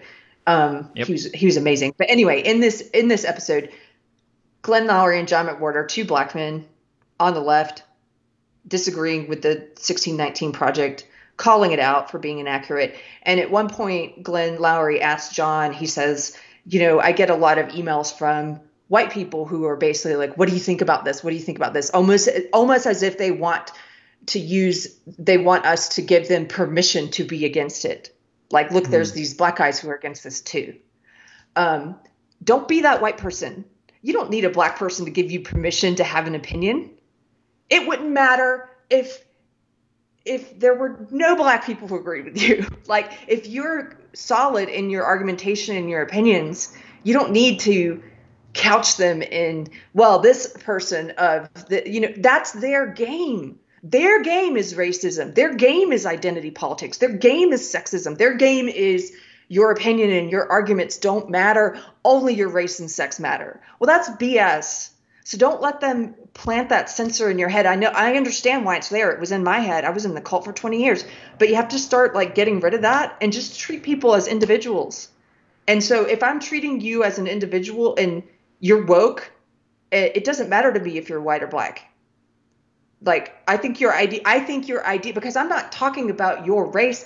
I'm talking about your ideology your ideology is XYZ. You can give me all the anecdotal evidence you want as a black person, as a woman, as a okay, I'm not discounting your personal experience. I'm discounting your belief system that tells you and tells me that we should all treat people differently on the basis of race and sex. I don't think that's morally good. I don't think that's a, a good, sound philosophy. I think it's racist and sexist. So that's a long answer, but I totally agree. Yep. Totally agree. Okay, America First. Thank you, America First. You two are great. Keep up the good work. Uh, we will. Thank you. With more super chats, we keep up the good work. You're helping. Thank you. Uh, let's see. Next one is TM Stani 23. Uh, the lo- thank you. The loyalists who were later thrown into the gulags blamed everything else but the party they were subjected to the same tortures. A perfect example of how ideology can blind you to all rationality. It is an excellent example. Um, yeah, they, yeah, they, they, they, they blame themselves. Not, you know, it's that scene from, um, remember the scene from 1984 where Winston Smith's neighbor gets uh, thrown into uh, prison and, and with Winston Smith, and his neighbor is like, my kid reported me. They were right to report me. I'm so I didn't know I was so bad. I guess I'm really like that's the indoctrination. I didn't know I was so bad. I didn't know I was wrong. I'm a criminal. I didn't know. Blah blah. blah. Cure me. It's it's that kind of a it's that kind of a mentality, which is frankly, uh, that has destroyed your humanity. I mean, you're just not even human anymore. You, you have it's your self esteem is so destroyed that because it's yeah go ahead i'm sorry i'm interrupting you no no it's no just, it's fine go you ahead. made me think it because it's it's a cult and yes. you've accepted the indoctrination and that that is based on that really happened where people kids were reporting their reporting their parents who were thrown into gulags and their parents still spoke the marxist ideology in the gulag and were like thank god my kid reported me right. i must have been in the wrong i, didn't I mean realize. and you can see this I didn't realize, and and, and this is a human thing. I, I, I, I think women women are more interested in true crime because women are on average they self-report that they're more interested in people right? I'm very interested in true crime because i'm interested in figuring out what makes people think and the mind is amazing. The mind the way that you can lie to yourself that you can uh, group manipulation um, all that stuff is fascinating. So like look at the salem witch trials. You had people that were being threatened with uh, you either had two choices. Like if they called you a witch you could confess or you could deny being a witch in which case that was taken as evidence that you're a witch much like white fragility right? You either confess to your white fragility. If you deny it that means you have white fragility. So but people would confess. And people would confess and they would beg for forgiveness. You, this is a weird human thing this the the power the power that the culture around you that the group around you has over your mind um, if you guys haven't seen it, there's a documentary right now that I was fortunate enough to get to watch it on this road trip. A part of it. It's a documentary series on HBO. It's about the NXIVM cult. Do you guys remember this a couple years ago? The actors from Smallville. Yeah, Allison were they the Mack. upstate New York people who had the sex yes. cult thing going on? Yeah. Yes. So the NXIVM itself was pretty much from like Landmark, which is a cult that I got accidentally taken to. That's Landmark's a, all over California. Yeah. Landmark's huge. Yeah, I accidentally went to one of their. Uh, I was taken in and left, but uh, but so it's kind of like Landmark, the NXIVM thing. It's all about self improvement, and they they teach you a lot of a lot of it's grounded in truth. They're teaching you very real things about what's wrong with lying and about a negative self image and all these restricting things that we put on ourselves to that kind of keep us from achieving our full potential because we have these self limiting beliefs. And they ground it in truth but then they add all this other stuff on top of it. So they're selling you the truth and then all the cult stuff right and so they had this this cult within a cult that started called dos dominant over submissive and all these women and these actresses who were in the grid they they basically had this ma- and they called each other master and slave they had master slave relationships that's a normal kink branded, thing, I think, right? Yeah they branded these women with a cauterizing iron. They branded them with the initials of Allison Mack and Keith Raniere, the the, fa- the founder of this cult. Okay, and, but what's interesting is in the docu series you see them interviewing people and talking, and they have all this footage because they were documenting everything. Because they had the the documentary filmmaker from What the Bleep Do We Know? That guy was in the cult. And so he was shooting footage all the time, and they have all this footage. What's interesting about it, I, I, swear I'm getting back on topic, is that you they they are interviewing these people who were in the cult for decades who left, yep. and you get to see that they're talking about waking up to it, and it's just like when I woke up from the woke ideology. What happened for this one guy who's being interviewed, Mark, the the documentary director? He said, and this is a guy who preached it. He worked his way to the top in this cult. He said once he understood that he had been told one lie. That cracked everything open for him. Mm. And then he started thinking about the other lies and wondering, well, is that a lie? And questioning things. Right, right. But but until that, until you get exposed, until you you're aware that you've been told a lie, the cult programming is amazing. These people, like one of the women who worked her way up, she got the brand. She she consented to this master slave thing with a woman in the group. She was keeping secrets from her husband. And and she's like breaking down telling it because she's trying to explain how a rational person gets there, mm. how you lie to yourself. It's like it's fascinating. But I think it's the same thing with these like you're saying um, these in the book 1984 or if you're talking about parents who were turned in by their their children in Soviet Russia they haven't seen the one lie yet. There's something that's still they're still in the cult indoctrination. This woman was able to lie to herself and say all this NXIVM, the cult, the sex stuff and the slave stuff and the the um, the branding and all of this was somehow still about self improvement. Right. Right. And and if she had any questions, they had indoctrinated into her. If you have any questions about it, that is your own ego or that is your anger or that's something that you need to work through that's your pro that's they they indoctrinate you against questioning it yeah. thank you for this letting me do this long tangent i just think it's really interesting so no it, it's super interesting and and where my brain is going while you're talking about that what, I, what i'm thinking of is um, the question for me is not how can people lie to themselves. Obviously, like our our mental apparatus is brilliant at being able to justify things and lie to ourselves. Where yes. we can be really good at that, right? Um, the question is, how do you end up? How do you how do you take a kid and and turn them into someone who's who doesn't trust their like trust other people's judgment over their own? And and i think this is this to me gets to like some of the roots of actually some of my parenting philosophy but also um just generally one of the problems with with with authority and conformity for the i'm not against like understanding why things are done a certain way and like traditionally and and, and you know then reinforcing them. But there's this idea that we are supposed to eradicate the independent judgment and thought in kids and no one says it that, that explicitly but a lot of things that we do are designed around eradicating um, the self-reliance. I mean you even mentioned like oh they say it's the ego. Like that's a bad thing. There's there's the ego that people use to mean like oh the braggadocious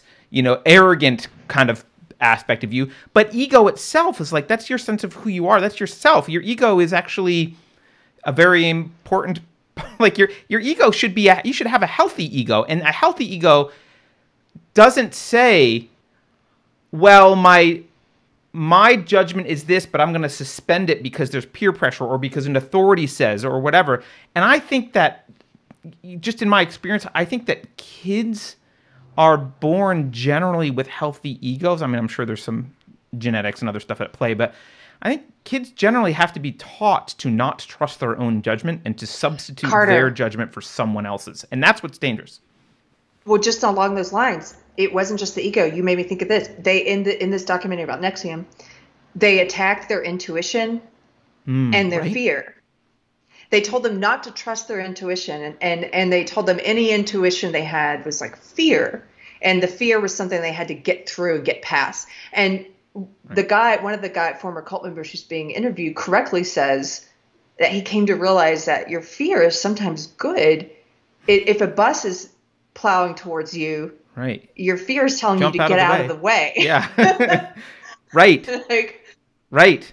And I think it's this. It's the. Um, there is something. You know.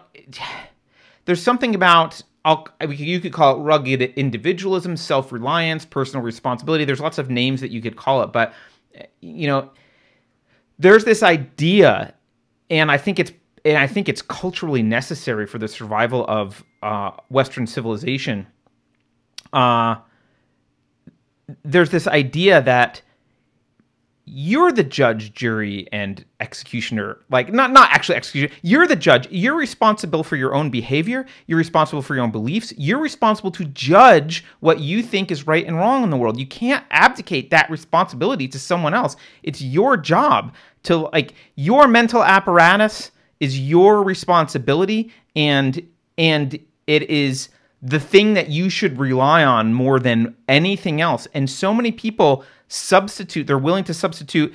Um, Ayn Rand called it social metaphysicians when they would substitute what everyone else thinks is true for what they thought is true. So, like, I've been to China, but if everyone tells me, like, China doesn't exist, I'll just believe them that it was a mirage because even though that's contrary to my own experience, that's like a social metaphysician is just they're willing to just kind of suspend what they believe is real because of social pressure. Um, and similarly, like people who just obey authority. And you know, the left used to have these bumper stickers that was question authority, and uh, that was the one bumper sticker that even when I was, I, when I was young, I was more on the right before I became libertarian, and even when I was religious and on the right, I loved the, I was always like, why did they get that cool bumper sticker? I love that bumper sticker.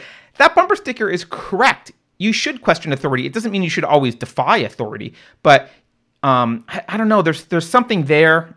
I can't really expound on it anymore in the show because I haven't thought about it deeply, it's, but there's something there that's very important, which is re- self-reliance on your own judgment. And when you're right. willing to suspend that, some evil actor can come in and take control of you like a puppet. And make you do yeah. a whole bunch of things because you'll justify everything. If you let them decide what's right and wrong, suddenly you'll use all of your mental faculty to justify whatever behavior they have you doing, and it's very dangerous. Um, yeah, because yeah. you're relying right. on someone else to tell you. It's it's it's going back to the question from B. It's the way that um, it well in social justice, the social justice cult, for example, a lot of white people wait to be told Yes. what to think Right. by asking people of color in the cult. Now they don't listen to people of color outside the cult, but black people in the cult. They wa- one of the things that started to wake me up and make me question was after the election, after Trump won, in my social justice cult, there was a big thing about wearing safety pins, and it was like, oh, white people, you all need Yep. to wear safety pins. To show that you're one of the good white people. I mean, essentially, that's not the way they phrased it, but you need to wear a safety pin to show that you stand, you stand with gay people and black people and Muslim people because they had let, they had told us that after Trump was elected that he was going to start putting people in camps and all this stuff. A lot of people really believe this, and so there was this this idea that like to show that you're an ally and you stand in solidarity with marginalized people, you need to wear these safety pins. And so woke white people everywhere started wearing safety pins. Well, within a couple days, because it often contradicts itself, then then there started being the opposite kind of articles coming out. So woke articles saying, woke white people quit wearing the safety pins. You're just trying to show that you're a good white person. Like it's just about virtue signaling. And, and so all these white women in my social justice circles online were seriously posting status updates like, I don't know what to do. Should I wear the safety pin? Should I not? Black women, tell me what to like. They were like seriously like black women do come tell me what to do and it, it's like why are you waiting for someone else to tell you what is morally right or wrong that that for me just kind of shook me a little bit awake Yep. like you you are dependent upon uh, a, a collectivist you're dependent upon an opinion that's solely valued for the race of the person within the cult again now you wouldn't listen to what Candace Owens might have to say about safety pins, you know, Right. but you're going to listen to your woke uh, sisters of color. But you, it's just such a weird. Like I'm waiting to be told what to believe. Yep. It- it's so weird. Yeah. And you no, can be, I, I you can yeah. be absolutely manipulated when you're in that state.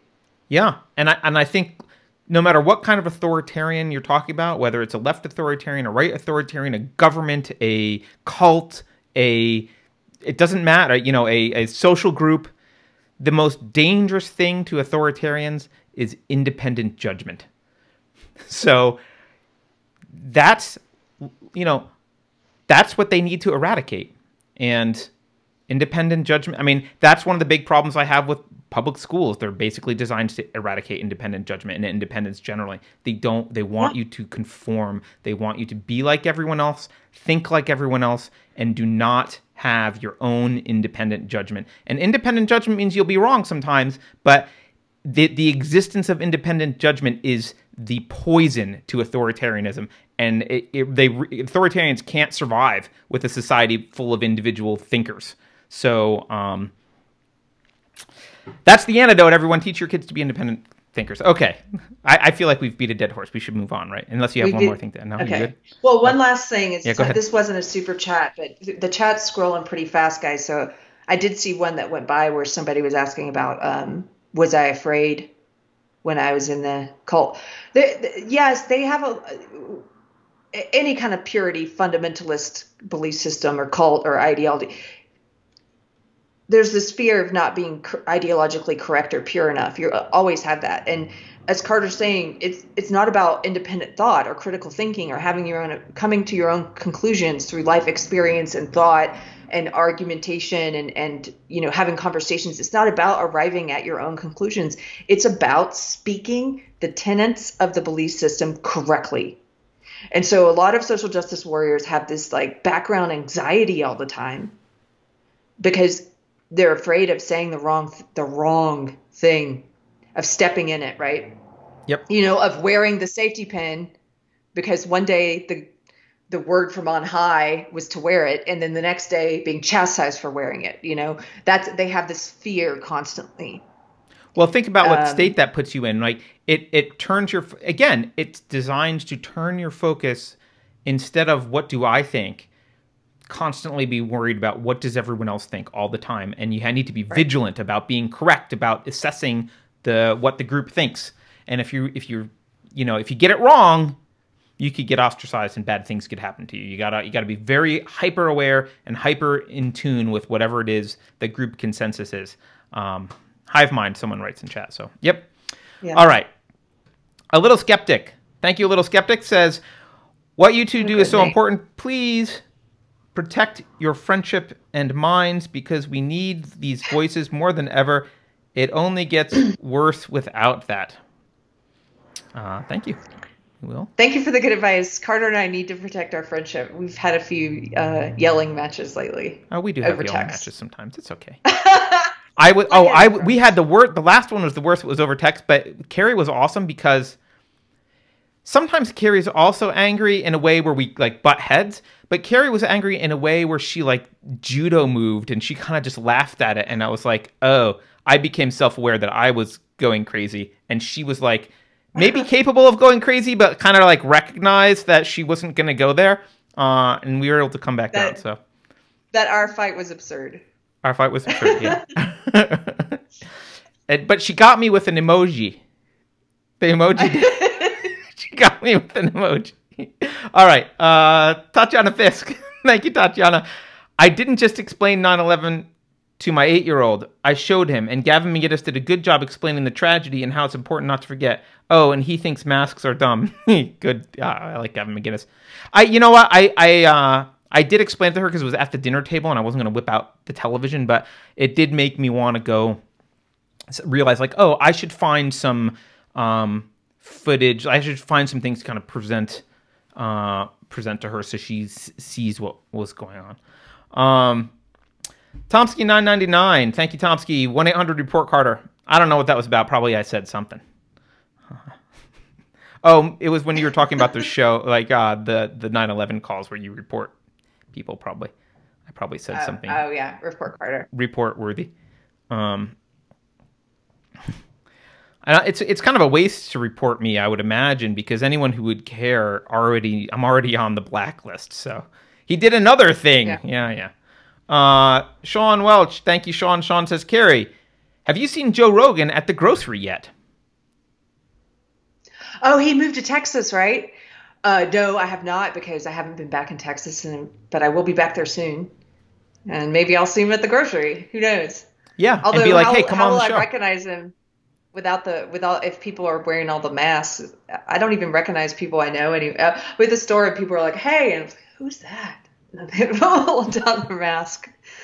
the guy there's one store that i visit locally and that I, I am intentionally visiting more now because I always catch the guy behind the register like with his mask pulled down and like when someone comes in he like looks to see if he needs to pull it up and if they don't like give him evil eye he just leaves it down.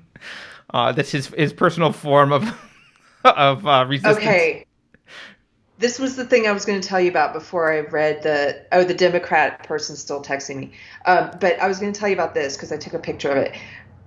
A couple of the shops I was in, and this is on the same street in Colorado. Mhm. Um, one of them was super anti-mask, and I, wa- I walked in. I was putting my mask on dutifully, but then I saw that the woman who was running the shop didn't have hers on, so took it off. Of course, like, I'm not going to wear it if I don't have to Yeah. and and then when I left, she was super nice. And when I left, I saw this sign on her business, and it says on taped to the door. I didn't see it when I went in. It says, "Unfortunately, due to dumbass Governor Pal- Polis and his policies that we do not agree with at this establishment, anyone over the age of 11 is supposed to wear a mask!" Exclamation point. However, we will not kick you out if you do not have one. We appreciate your business and God bless. and I was like, right on, look at her. Um, and then right down the street from her, I went into a place full of mask holes. And they oh, that's a great term. I haven't heard that before. Uh, yeah, it was not. I mean, it, they were from the beginning. I got a bad vibe. There was a woman, but my our friend wanted to go in there, but they had a chain. And I stepped forward to read, and there was a woman standing there at the door with the chain across the door with a sign. And I stepped forward to read what the sign said, and I was putting my mask on as I was reading the sign, and it said uh, only ten people at a time in this. And and then the woman says, while I'm reading it, she goes, "This place, it's already full, and that woman's in front of you." I'm like, "Okay, like, I'm not trying to cut the line. I'm trying to read your sign." So anyway, then uh, I already got a bad vibe. Sure. And then as we go in, when it was our turn, she pulled the chain back, and uh, my boyfriend was still putting his mask on. So she let me in, but then she stood and blocked the doorway with her body until he got his mask fastened all the way around his ear. And then with great flourish, she like stepped back to let him in because now he has the mask. And then we got in. They love this looking stuff. around. These little these little They tyrants love love, it. it. I know. These tyrants love it. So we got in there, and when I am forced to wear it, I don't cover my nose because I can't breathe, and I'm not going to. Right. Sorry. And usually people don't really care. But this one woman, I had it, you know, under the nose, and this one woman, I, she's in a conversation. She works there. She's in a conversation with someone else, and as I walked by her, I got the distinct impression she wanted to say something to me. She kind of body language like turned toward, and then she says, it, it, she doesn't. She continues the conversation, but then she, a few seconds later, she does turn to me and say, "Excuse me, can you pull the mask up over your nose?" Like she loves this. She's she's now the authority to tell me where to They put it, it. You know. They love it. So I There's- just I just took it off and I said, "No, I can't. I'll leave your store," and I left. It's like I'm not gonna put no. I'm not gonna put it over my nose. Anyway, I'm sorry. That was a no, no, aside, it, but- it's, but it's it- great. There's this is a busy this is a busybody's wet dream. This whole it's a busybody's wet dream and, and like i said at the beginning it's bringing out the worst side of humanity in some people. Those people who have that controlling nature it's like just sitting back waiting to and i don't know if you guys have experienced this but speaking of low grade like background anxiety um, a lot of people i know are talking about how they just feel in general and myself i felt this in general being out in the world today with the mask mandates and all this stuff. Everybody seems a little on edge like they're waiting any minute for someone to come up and and and and chastise them for something or engage with them about you know like it's co- co- like this constant kind of like just low grade low grade background anxiety of like oh god who's going to try and f with me today? I didn't have that up in northern idaho and montana. I felt very free relaxed. People were normal. There wasn't this constant like what does that person think about this? And i what do i think about them? And oh, god. Yeah, I think we I think we mentioned this way back towards the beginning of COVID, but one of the things that this is accomplishing is it's um, instead of tur- and it's it's creating uh, social friction in a way that uh, is isolating and prevents people from connecting eh, um, meaningfully with one another. And it, it is that social friction. I think is actually it's good for people who wish to divide and it's good for authoritarians because you know in a world where people smile and get along with each other and they know each other and they hang out and and they're allowed to have barbecues uh, people don't want to snitch on each other because they know each other and they can connect and there's a benevolence between humans in in that culture but if you want a culture of snitches you need to start isolating people and making sure that they're not connecting with new people. You're not meeting new people anymore. You're not getting to know the cash register at the new cafe that you go to or whatever. You're not you're not doing that anymore. People are keeping to themselves and everyone's terrified of each other that they're going to get reported for being white Yeah. or for not wearing a mask or for, you know, having the wrong hat or whatever it is. Um so, yeah, it's it's pretty sinister. It's pretty sinister. Okay. Yeah. Tomsky999, thank you, Tomsky999, says, My copy of Cynical Theories arrived this morning. Yay, weekend reading. Yeah, mine just arrived the other day, but I, I Oh, haven't Oh, cool. I haven't cracked it open yet. Um, Live Free. Live Free. Thank you, Live Free. Says, Thank you guys for your work. You're a part of my go to for processing the current issues we face culturally in our country. Your work is so important for all Americans to listen to. Thank you, Live Free. I appreciate the super chat.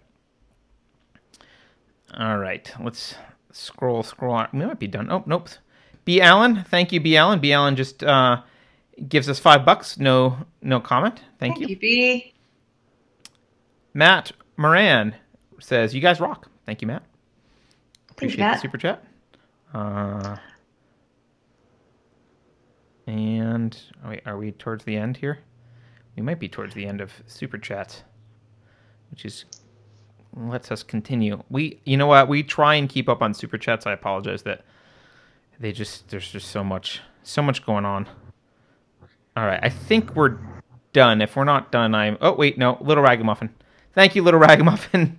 I hope everything's going going well over there in in Vegas. The best way to beat SJWs is to not give an F about what other people think about you. Have a solid foundation in your own beliefs, and never be afraid to speak your mind. That's just great advice generally. Uh, I think, Little Ragamuffin. Thank you. Yeah. Thank you. I, I love advice from Little Ragamuffin. Yeah. I, I was wanna- just thinking I- about- the word Spitfire comes to mind with Little Ragamuffin, but I mean uh, that's a good thing, right? I just feel like It's Yeah. a good thing. Yeah. yeah, okay. Um, Mr. Biggles Uh, again I with was- the Definity logo.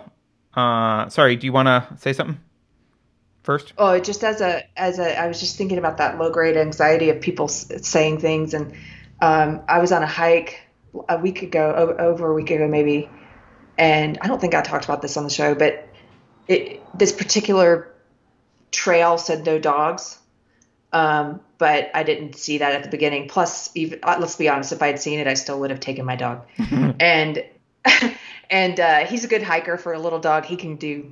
We did a six mile hike together, a round trip, but um, but I was on this hike and and it was funny because this was the hike I was on where I told you about. It was weird because it was all outdoors. It's at this remote place, very low COVID rates in, in this place where I was, but it- maybe fifty percent of the people were wearing masks outdoors on a strenuous. I love when people wear masks sunshine hiking. It's one of my favorite things. it was kind of weird and and so i made sure for those people i usually when i'm i'll say hello to people i pass. i made especially sure to smile and say hi to those people just trying to evoke some humanity behind their mask. But this one woman at the almost everybody who saw tiger, liked him and was like oh what a cute dog. Oh, look, uh, nothing but positive comments. And then at the almost at the top at the at the end of the hike in one direction i passed this older couple and they're both wearing masks on the hike. And the woman, as she passes me, starts to say something, and I immediately was like, "Oh God, say something about not wearing a mask. The masks aren't even required out here. What is she Yeah. possibly saying?" And from behind her mask, she's like, "Dogs aren't allowed on the hike." And I was like, "Of course, that personality type who would have a problem with my dog being here is also wearing the mask." But, but bitches are allowed. Just- so God, she's You know what I said? And this is speaking of defusing, uh, diffusing, sorry, diffusing arguments. Um, I just automatically spat out as I was walking, like, mind your own beeswax. Mm. I mean, how can you? that's Beeswax that's a good de-escalation. yeah. Who says You did use the word beeswax, so that yeah. yeah. Try it. Keep your malarkey to yourself. Yeah, you can. Anyway, but it is. It's like, and I and I wonder if that woman would. She probably maybe would have still said that if we weren't living in this new age that we're living in this new Right. culture of mask wearing and authoritarianism. Sure. But maybe not. Maybe it's encouraged. I think it's encouraging the people who have that in them. It's making them even more controlling and yeah, more like wanting to get up in your business about whatever, you know, in uh, out in public. And it just was weird. I was like, God, lady. Yeah, I mean, look, there's a lot of latent personality traits that are good or bad, and often the environment allows those traits to either flourish or like those traits get turned on and and amplified or they get suppressed. And we're definitely in a society which in which if you are a a useless busybody who, you know, dreams about being a tyrant, this world's for you right now. This society is Right for now. you, baby. Oh, Uh, so there All you the go. Karens of the world. Yeah, the Karens of the world, the the reporters, the guy call in and snitches. You know, That's the, right. the little tyrants tell you what you how you have to behave in public. Ugh. Anyway, Yeah. okay. Y- yeah. Thanks for letting me do that. No, that's good. Um, we don't have a lot. I don't have a lot more to talk about today. I do feel like we should mention the. Um, I do think we we need to mention the Michigan non POC cafe because it's just so perfect. Oh yes. I mean- something- so Mr. Biggles, real quick, as Yep. you're pulling that up, Yep. Mr. Biggles did give a super chat, and it says, Oh, that's Thank right. you, Mr. Biggles. It Thank says, you. Have you seen James Lindsay's recent article, A First Amendment Case for Freedom from the Woke Religion? Still have to reread it a couple times to really take it in, but interesting angle. No, I haven't. And James Lindsay, as we, as you guys know, if you watch this show, you probably are familiar with him, does amazing work. Hmm. So I want to read that. Thank you, Mr. Biggles. Yep. Yep. Okay. I sometimes feel like I don't believe what my eyes are showing me because the left can't be this they can't lack self-awareness to this level. Like they can't be that unaware of what they're doing. But here we go. I know a lot of people saw this. University of Michigan Dearborn had this uh, advertisement. They have, I, I don't know if they're going to have the second session because the first session people didn't respond to it well, but they had a, they developed a, a virtual cafe called the non POC, people of color, cafe. The non POC cafe is a space for students that do not identify as persons of color to gather and discuss their experiences as students on campus and as non POC in the world. Hosted by the Center for Social Justice and Inclusion. Now, I think really they should have just called it uh, the Whites Only Cafe, but you know, I'm not a I'm not as good at marketing. So, yeah, they had this cafe, and uh, and here they go, non POC cafe. I I really, Keri, I, I, don't know what to even say. Just, There's nothing to say about this other than. I have something to say. Yeah, please. So I just sent you a graphic. Can you put it on the screen? Uh, let me find it. Yeah. So this is something. Uh, oh yeah, making put, the obvious analogy. Yeah. Yeah, to, to make the obvious analogy, because they also had a BIPOC cafe, like a, a person right. of color cafe. So I put the two images side by side. Like here's their white person cafe, and here's their people of color cafe. And then I also put an image of the segregated water fountains that we all know from history.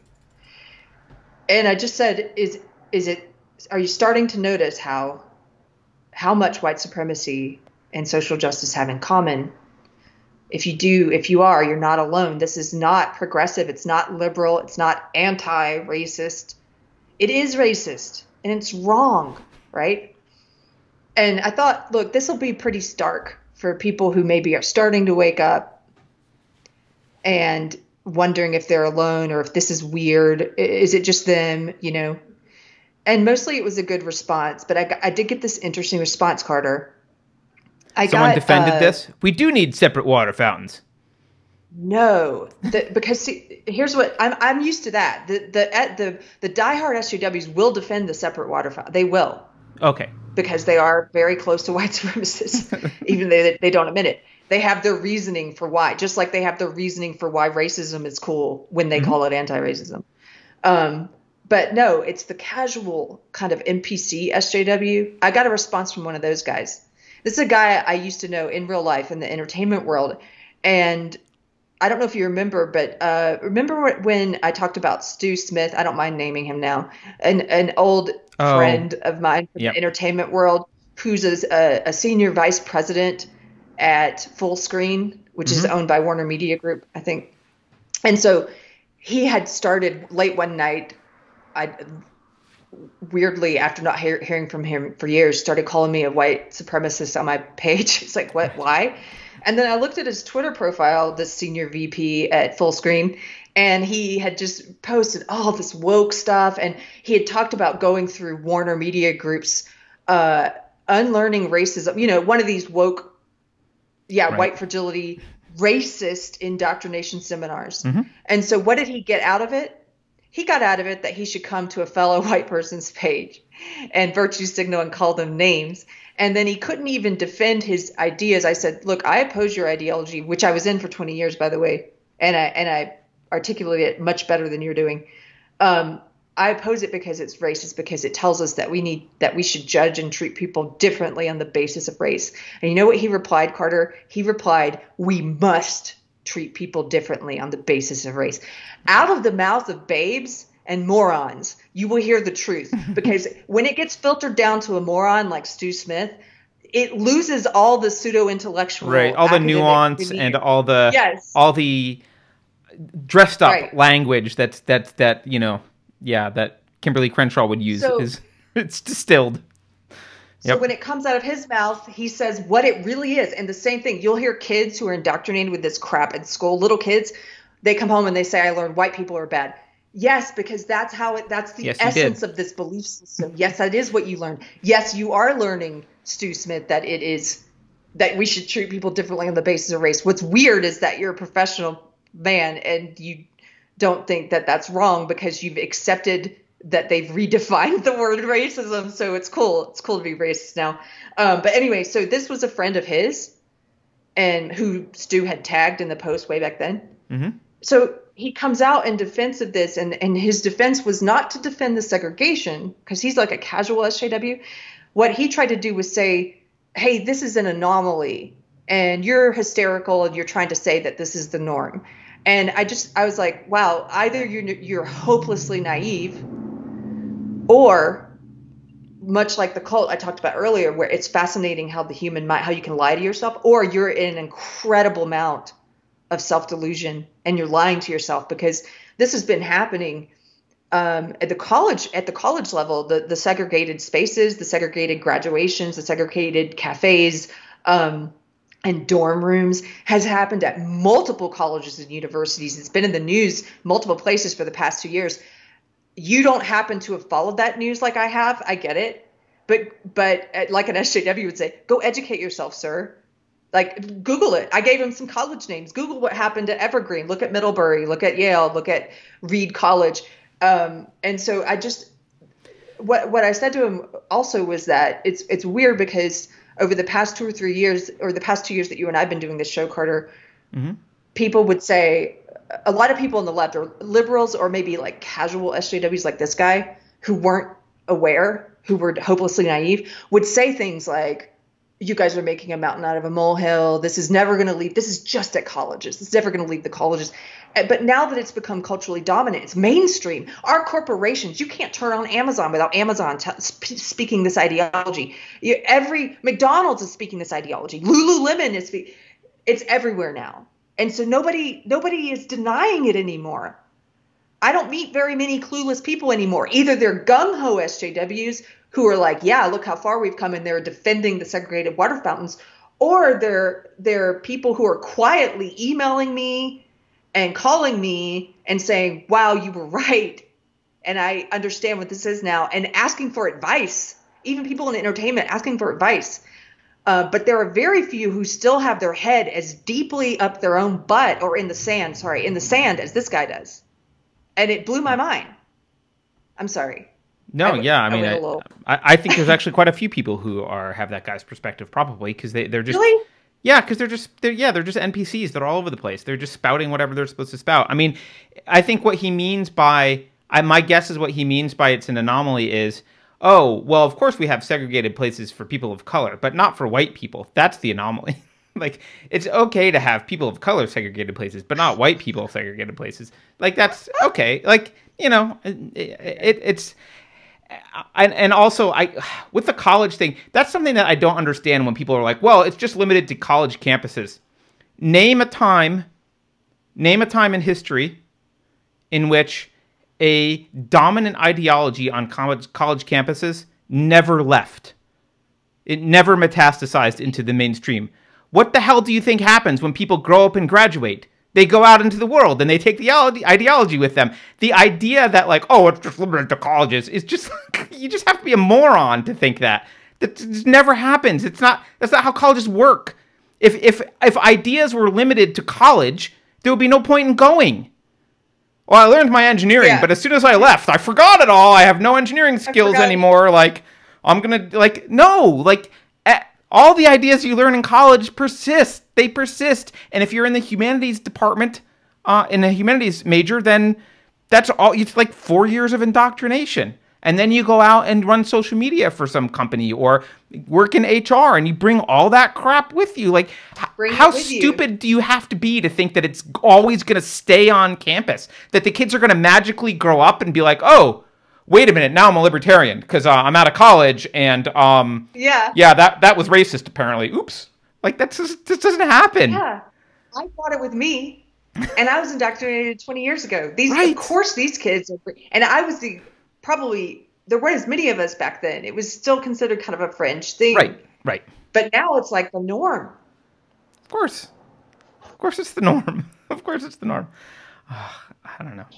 Uh, by the way, someone says that they thought that Tim did a Tim Pool did a show on this, and that they thought it was a, a, like a hoax, but it came from the University of Michigan's Twitter account. I don't know how it would be a hoax, or not Twitter, Instagram, or whatever account it was. So no, it wasn't a hoax. Know. They actually, I don't think it was. And they actually apologized for it. Yeah, the University of Michigan apologized for it. They they because they and the only reason they got called out you're right. It's because they had they had a space for white people, and it not because they had a segregated space for people of color, but right. because they had they did the white. But it's kind of funny because they're just sort of clueless. Like, oh, I thought that's what we do. We do. We're okay. Oh, okay. I got oh, that part oh, of yeah. it wrong. Segregated no. space for this.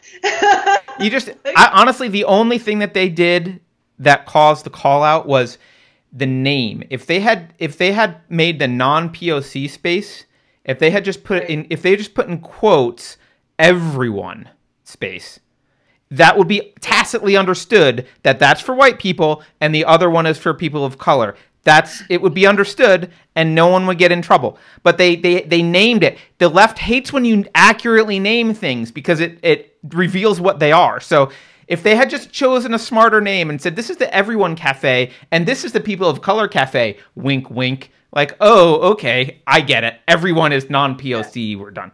Um, all right. So they're, they're only cool with having, well, this isn't, so originally when they started doing these segregated spaces in, within like the social justice ideology or framework, they were only cool with it being segregated spaces for marginalized groups, which itself is bad enough. But it's like right. you can have a women only space, or you can have a trans only space, or you can have a people of color only space. But they're not cool with you having a male space or a white people space or a cisgender space, or whatever.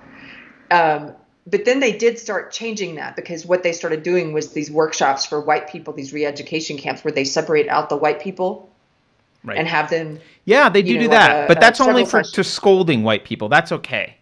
Right. You can have a white only okay, space if it's about scolding whiteness. Uh, I think Got that it. that's okay. Right. Um, Gosh, you guys, this idea is so bad.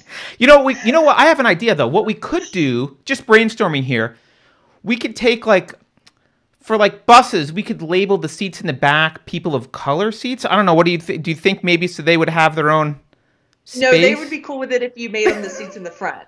Oh, but okay. They, they're they're fine with the segregation. They just want to like I see. change the word instead of saying colored people, they want to say people of color. Like they yeah. would they would change the wording a little bit. They see that classic picture of the two water fountains, and their only problem is that it says uh, colored people instead of people of color. Then then it would be fine. Then they'd um, be fine with it. yeah, yeah. yeah. God, it's so backwards, guys. It's so backwards. All right. Uh, the dogmat- dogmatic muse. Thank you, dogmatic muse. says when the previously unthinkable becomes accepted as expected, riots equal mostly peaceful protests.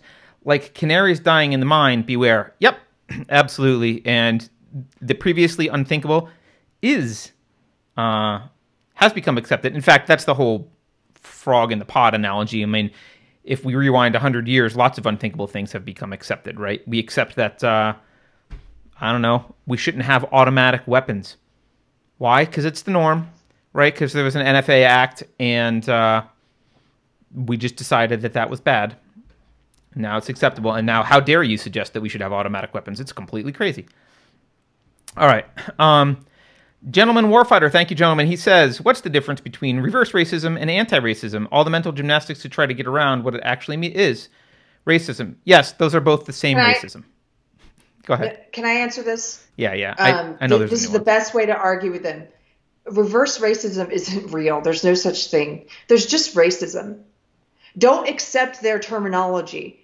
So, so if you say reverse racism, it's as if you're already accepting the premise that racism only goes in one direction, and there's this other thing that's called reverse racism in the other. That's ridiculous. Racism is not contingent upon the race being targeted or the race who who who holds the prejudice beliefs. It's not. That's their lie. So I, I think he understands that, do, which is why he says it's right, right. racism. Yeah, yeah. Okay. But one of my favorite things to do in an argument with them, if you're in an argument with a woke person and they say, which has happened to me a few times, they say reverse racism isn't real, is to say I agree with you. That's the first thing I've agreed with you on. There's no such thing as reverse racism. There's simply racism. Mm-hmm. Period. Um, and then anti-racism is the word they use for racism.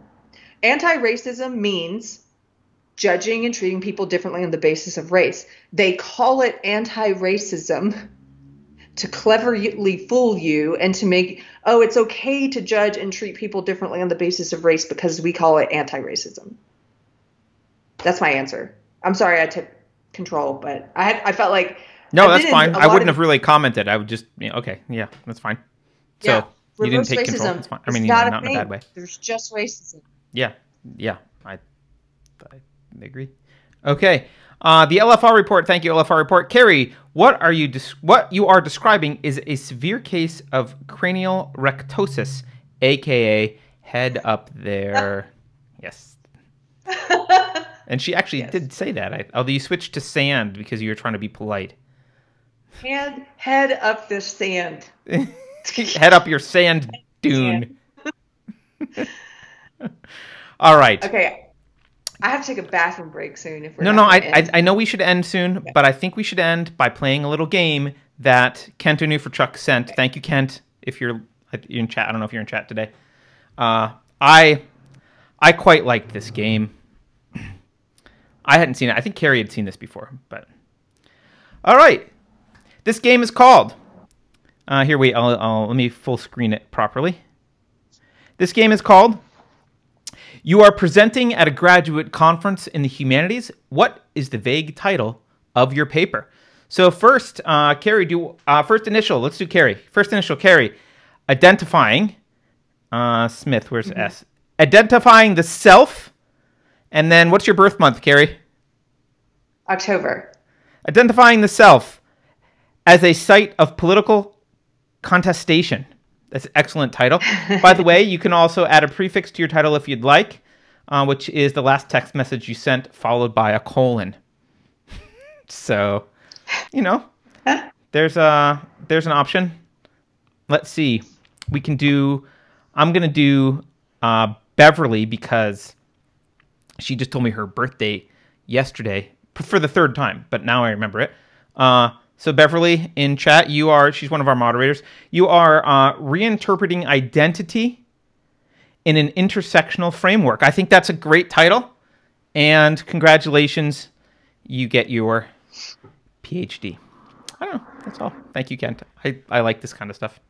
Uh, I I think Thank you, the, the ac- academia, specifically the humanities, and we'll say philosophy, English, English sociology, they have become such a parody of themselves uh, that it's really hard. Like this actually isn't that far fetched.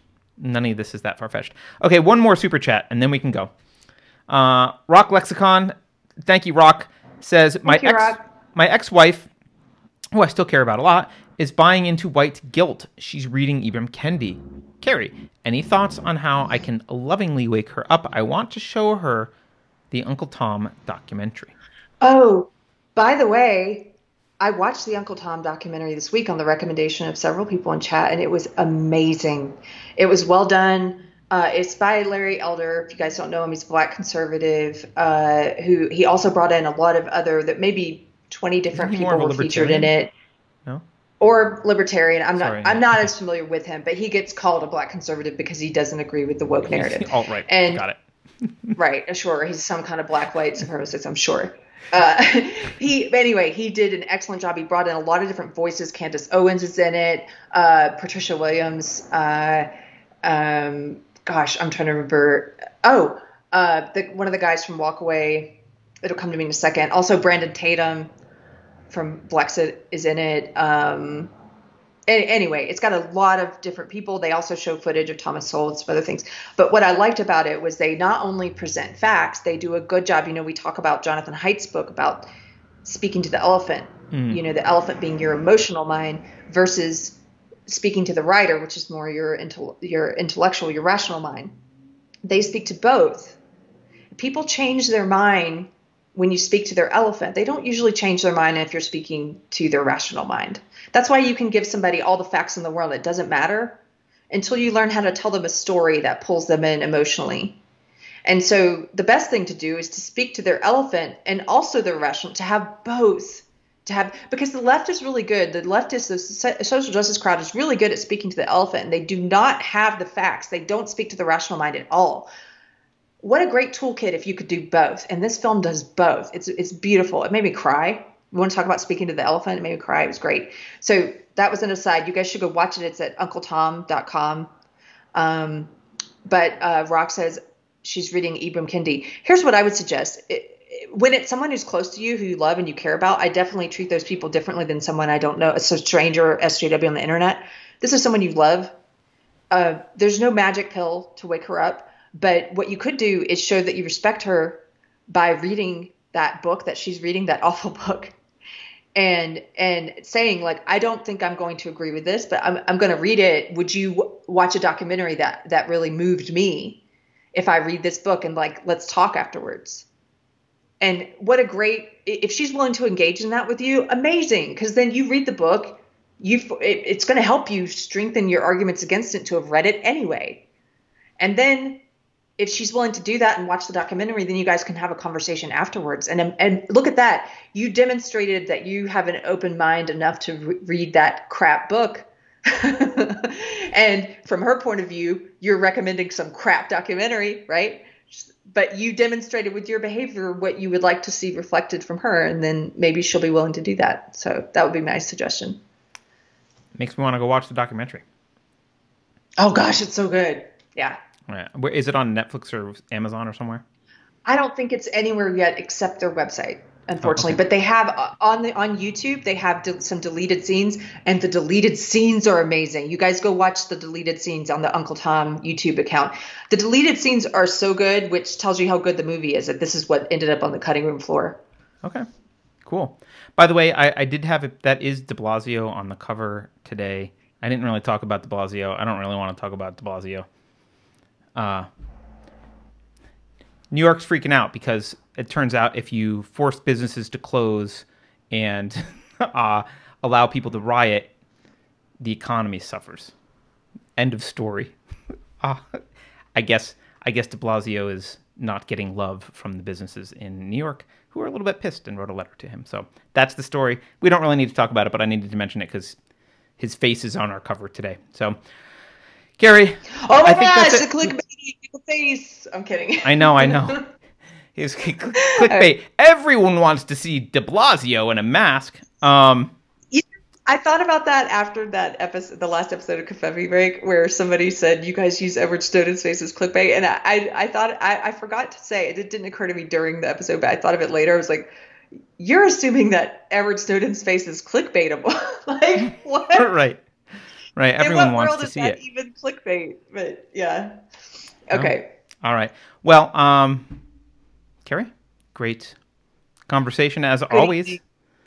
You Have have, a good afternoon. Yeah, you too. Have a good weekend, and everyone else have a good weekend. We will see you back on Monday, and uh, I don't know, do something And- frivolous. and Enjoy fun. Join our Oh, book club if you're if you're a reader or if you want to have reason to read. Join our book club. You can go to unsafespace.com to the book club page. Um, we've got the next two books on there, the ones that we're cur- the currently reading, and the one after. Also, if you uh, want to support us financially, you can go to unsafespace.com to the donate page. There's lots of different ways to donate. Donate. The one that we most often point people towards is Subscribestar, where you can become like a monthly donor and get in the end credits, uh, even if you give a dollar a month uh, Yes. or you can give a one-time tip there as well. And uh, if you can't afford to do that, but you like the show, you can always hit like, subscribe, or share the video. And we're doing clips now, thanks to Beverly. You can share the clips. Yes, and as a reminder, if there's links or stuff that we talked about that you want to find, there will be a pinned comment um, underneath the video, and that stuff should, links links from chat will be in that pinned comment, and also links that we talked about will actually be in the show description as well. So, um, Yeah. I think that's I think that's it. Have a good weekend, everyone. We'll see you Have a Monday. good weekend, guys. Bye. Later. Bye, Carter.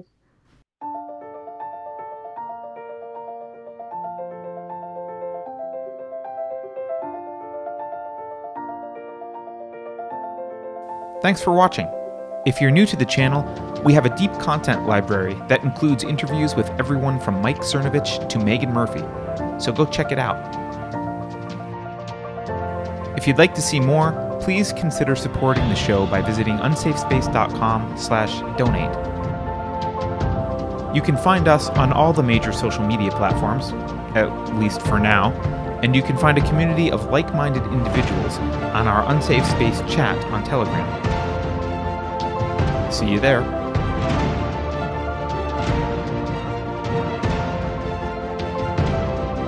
Warning. This is an unsafe space. Dangerous ideas have been detected. The content of this production has not been authorized by the Cathedral. Pay no attention to it. For your protection, the following co-conspirators have been unpersoned and marked for cancellation. Please avoid any contact with these individuals. I have calculated a 98.5% chance that these individuals are on the wrong side of history. If you think about it, no one should be allowed to express opinions. But don't. Think about it, I mean. That's not your job. Thinking has been scientifically proven to be less efficient than compliance. Why choose between liberty and security when you can give up both?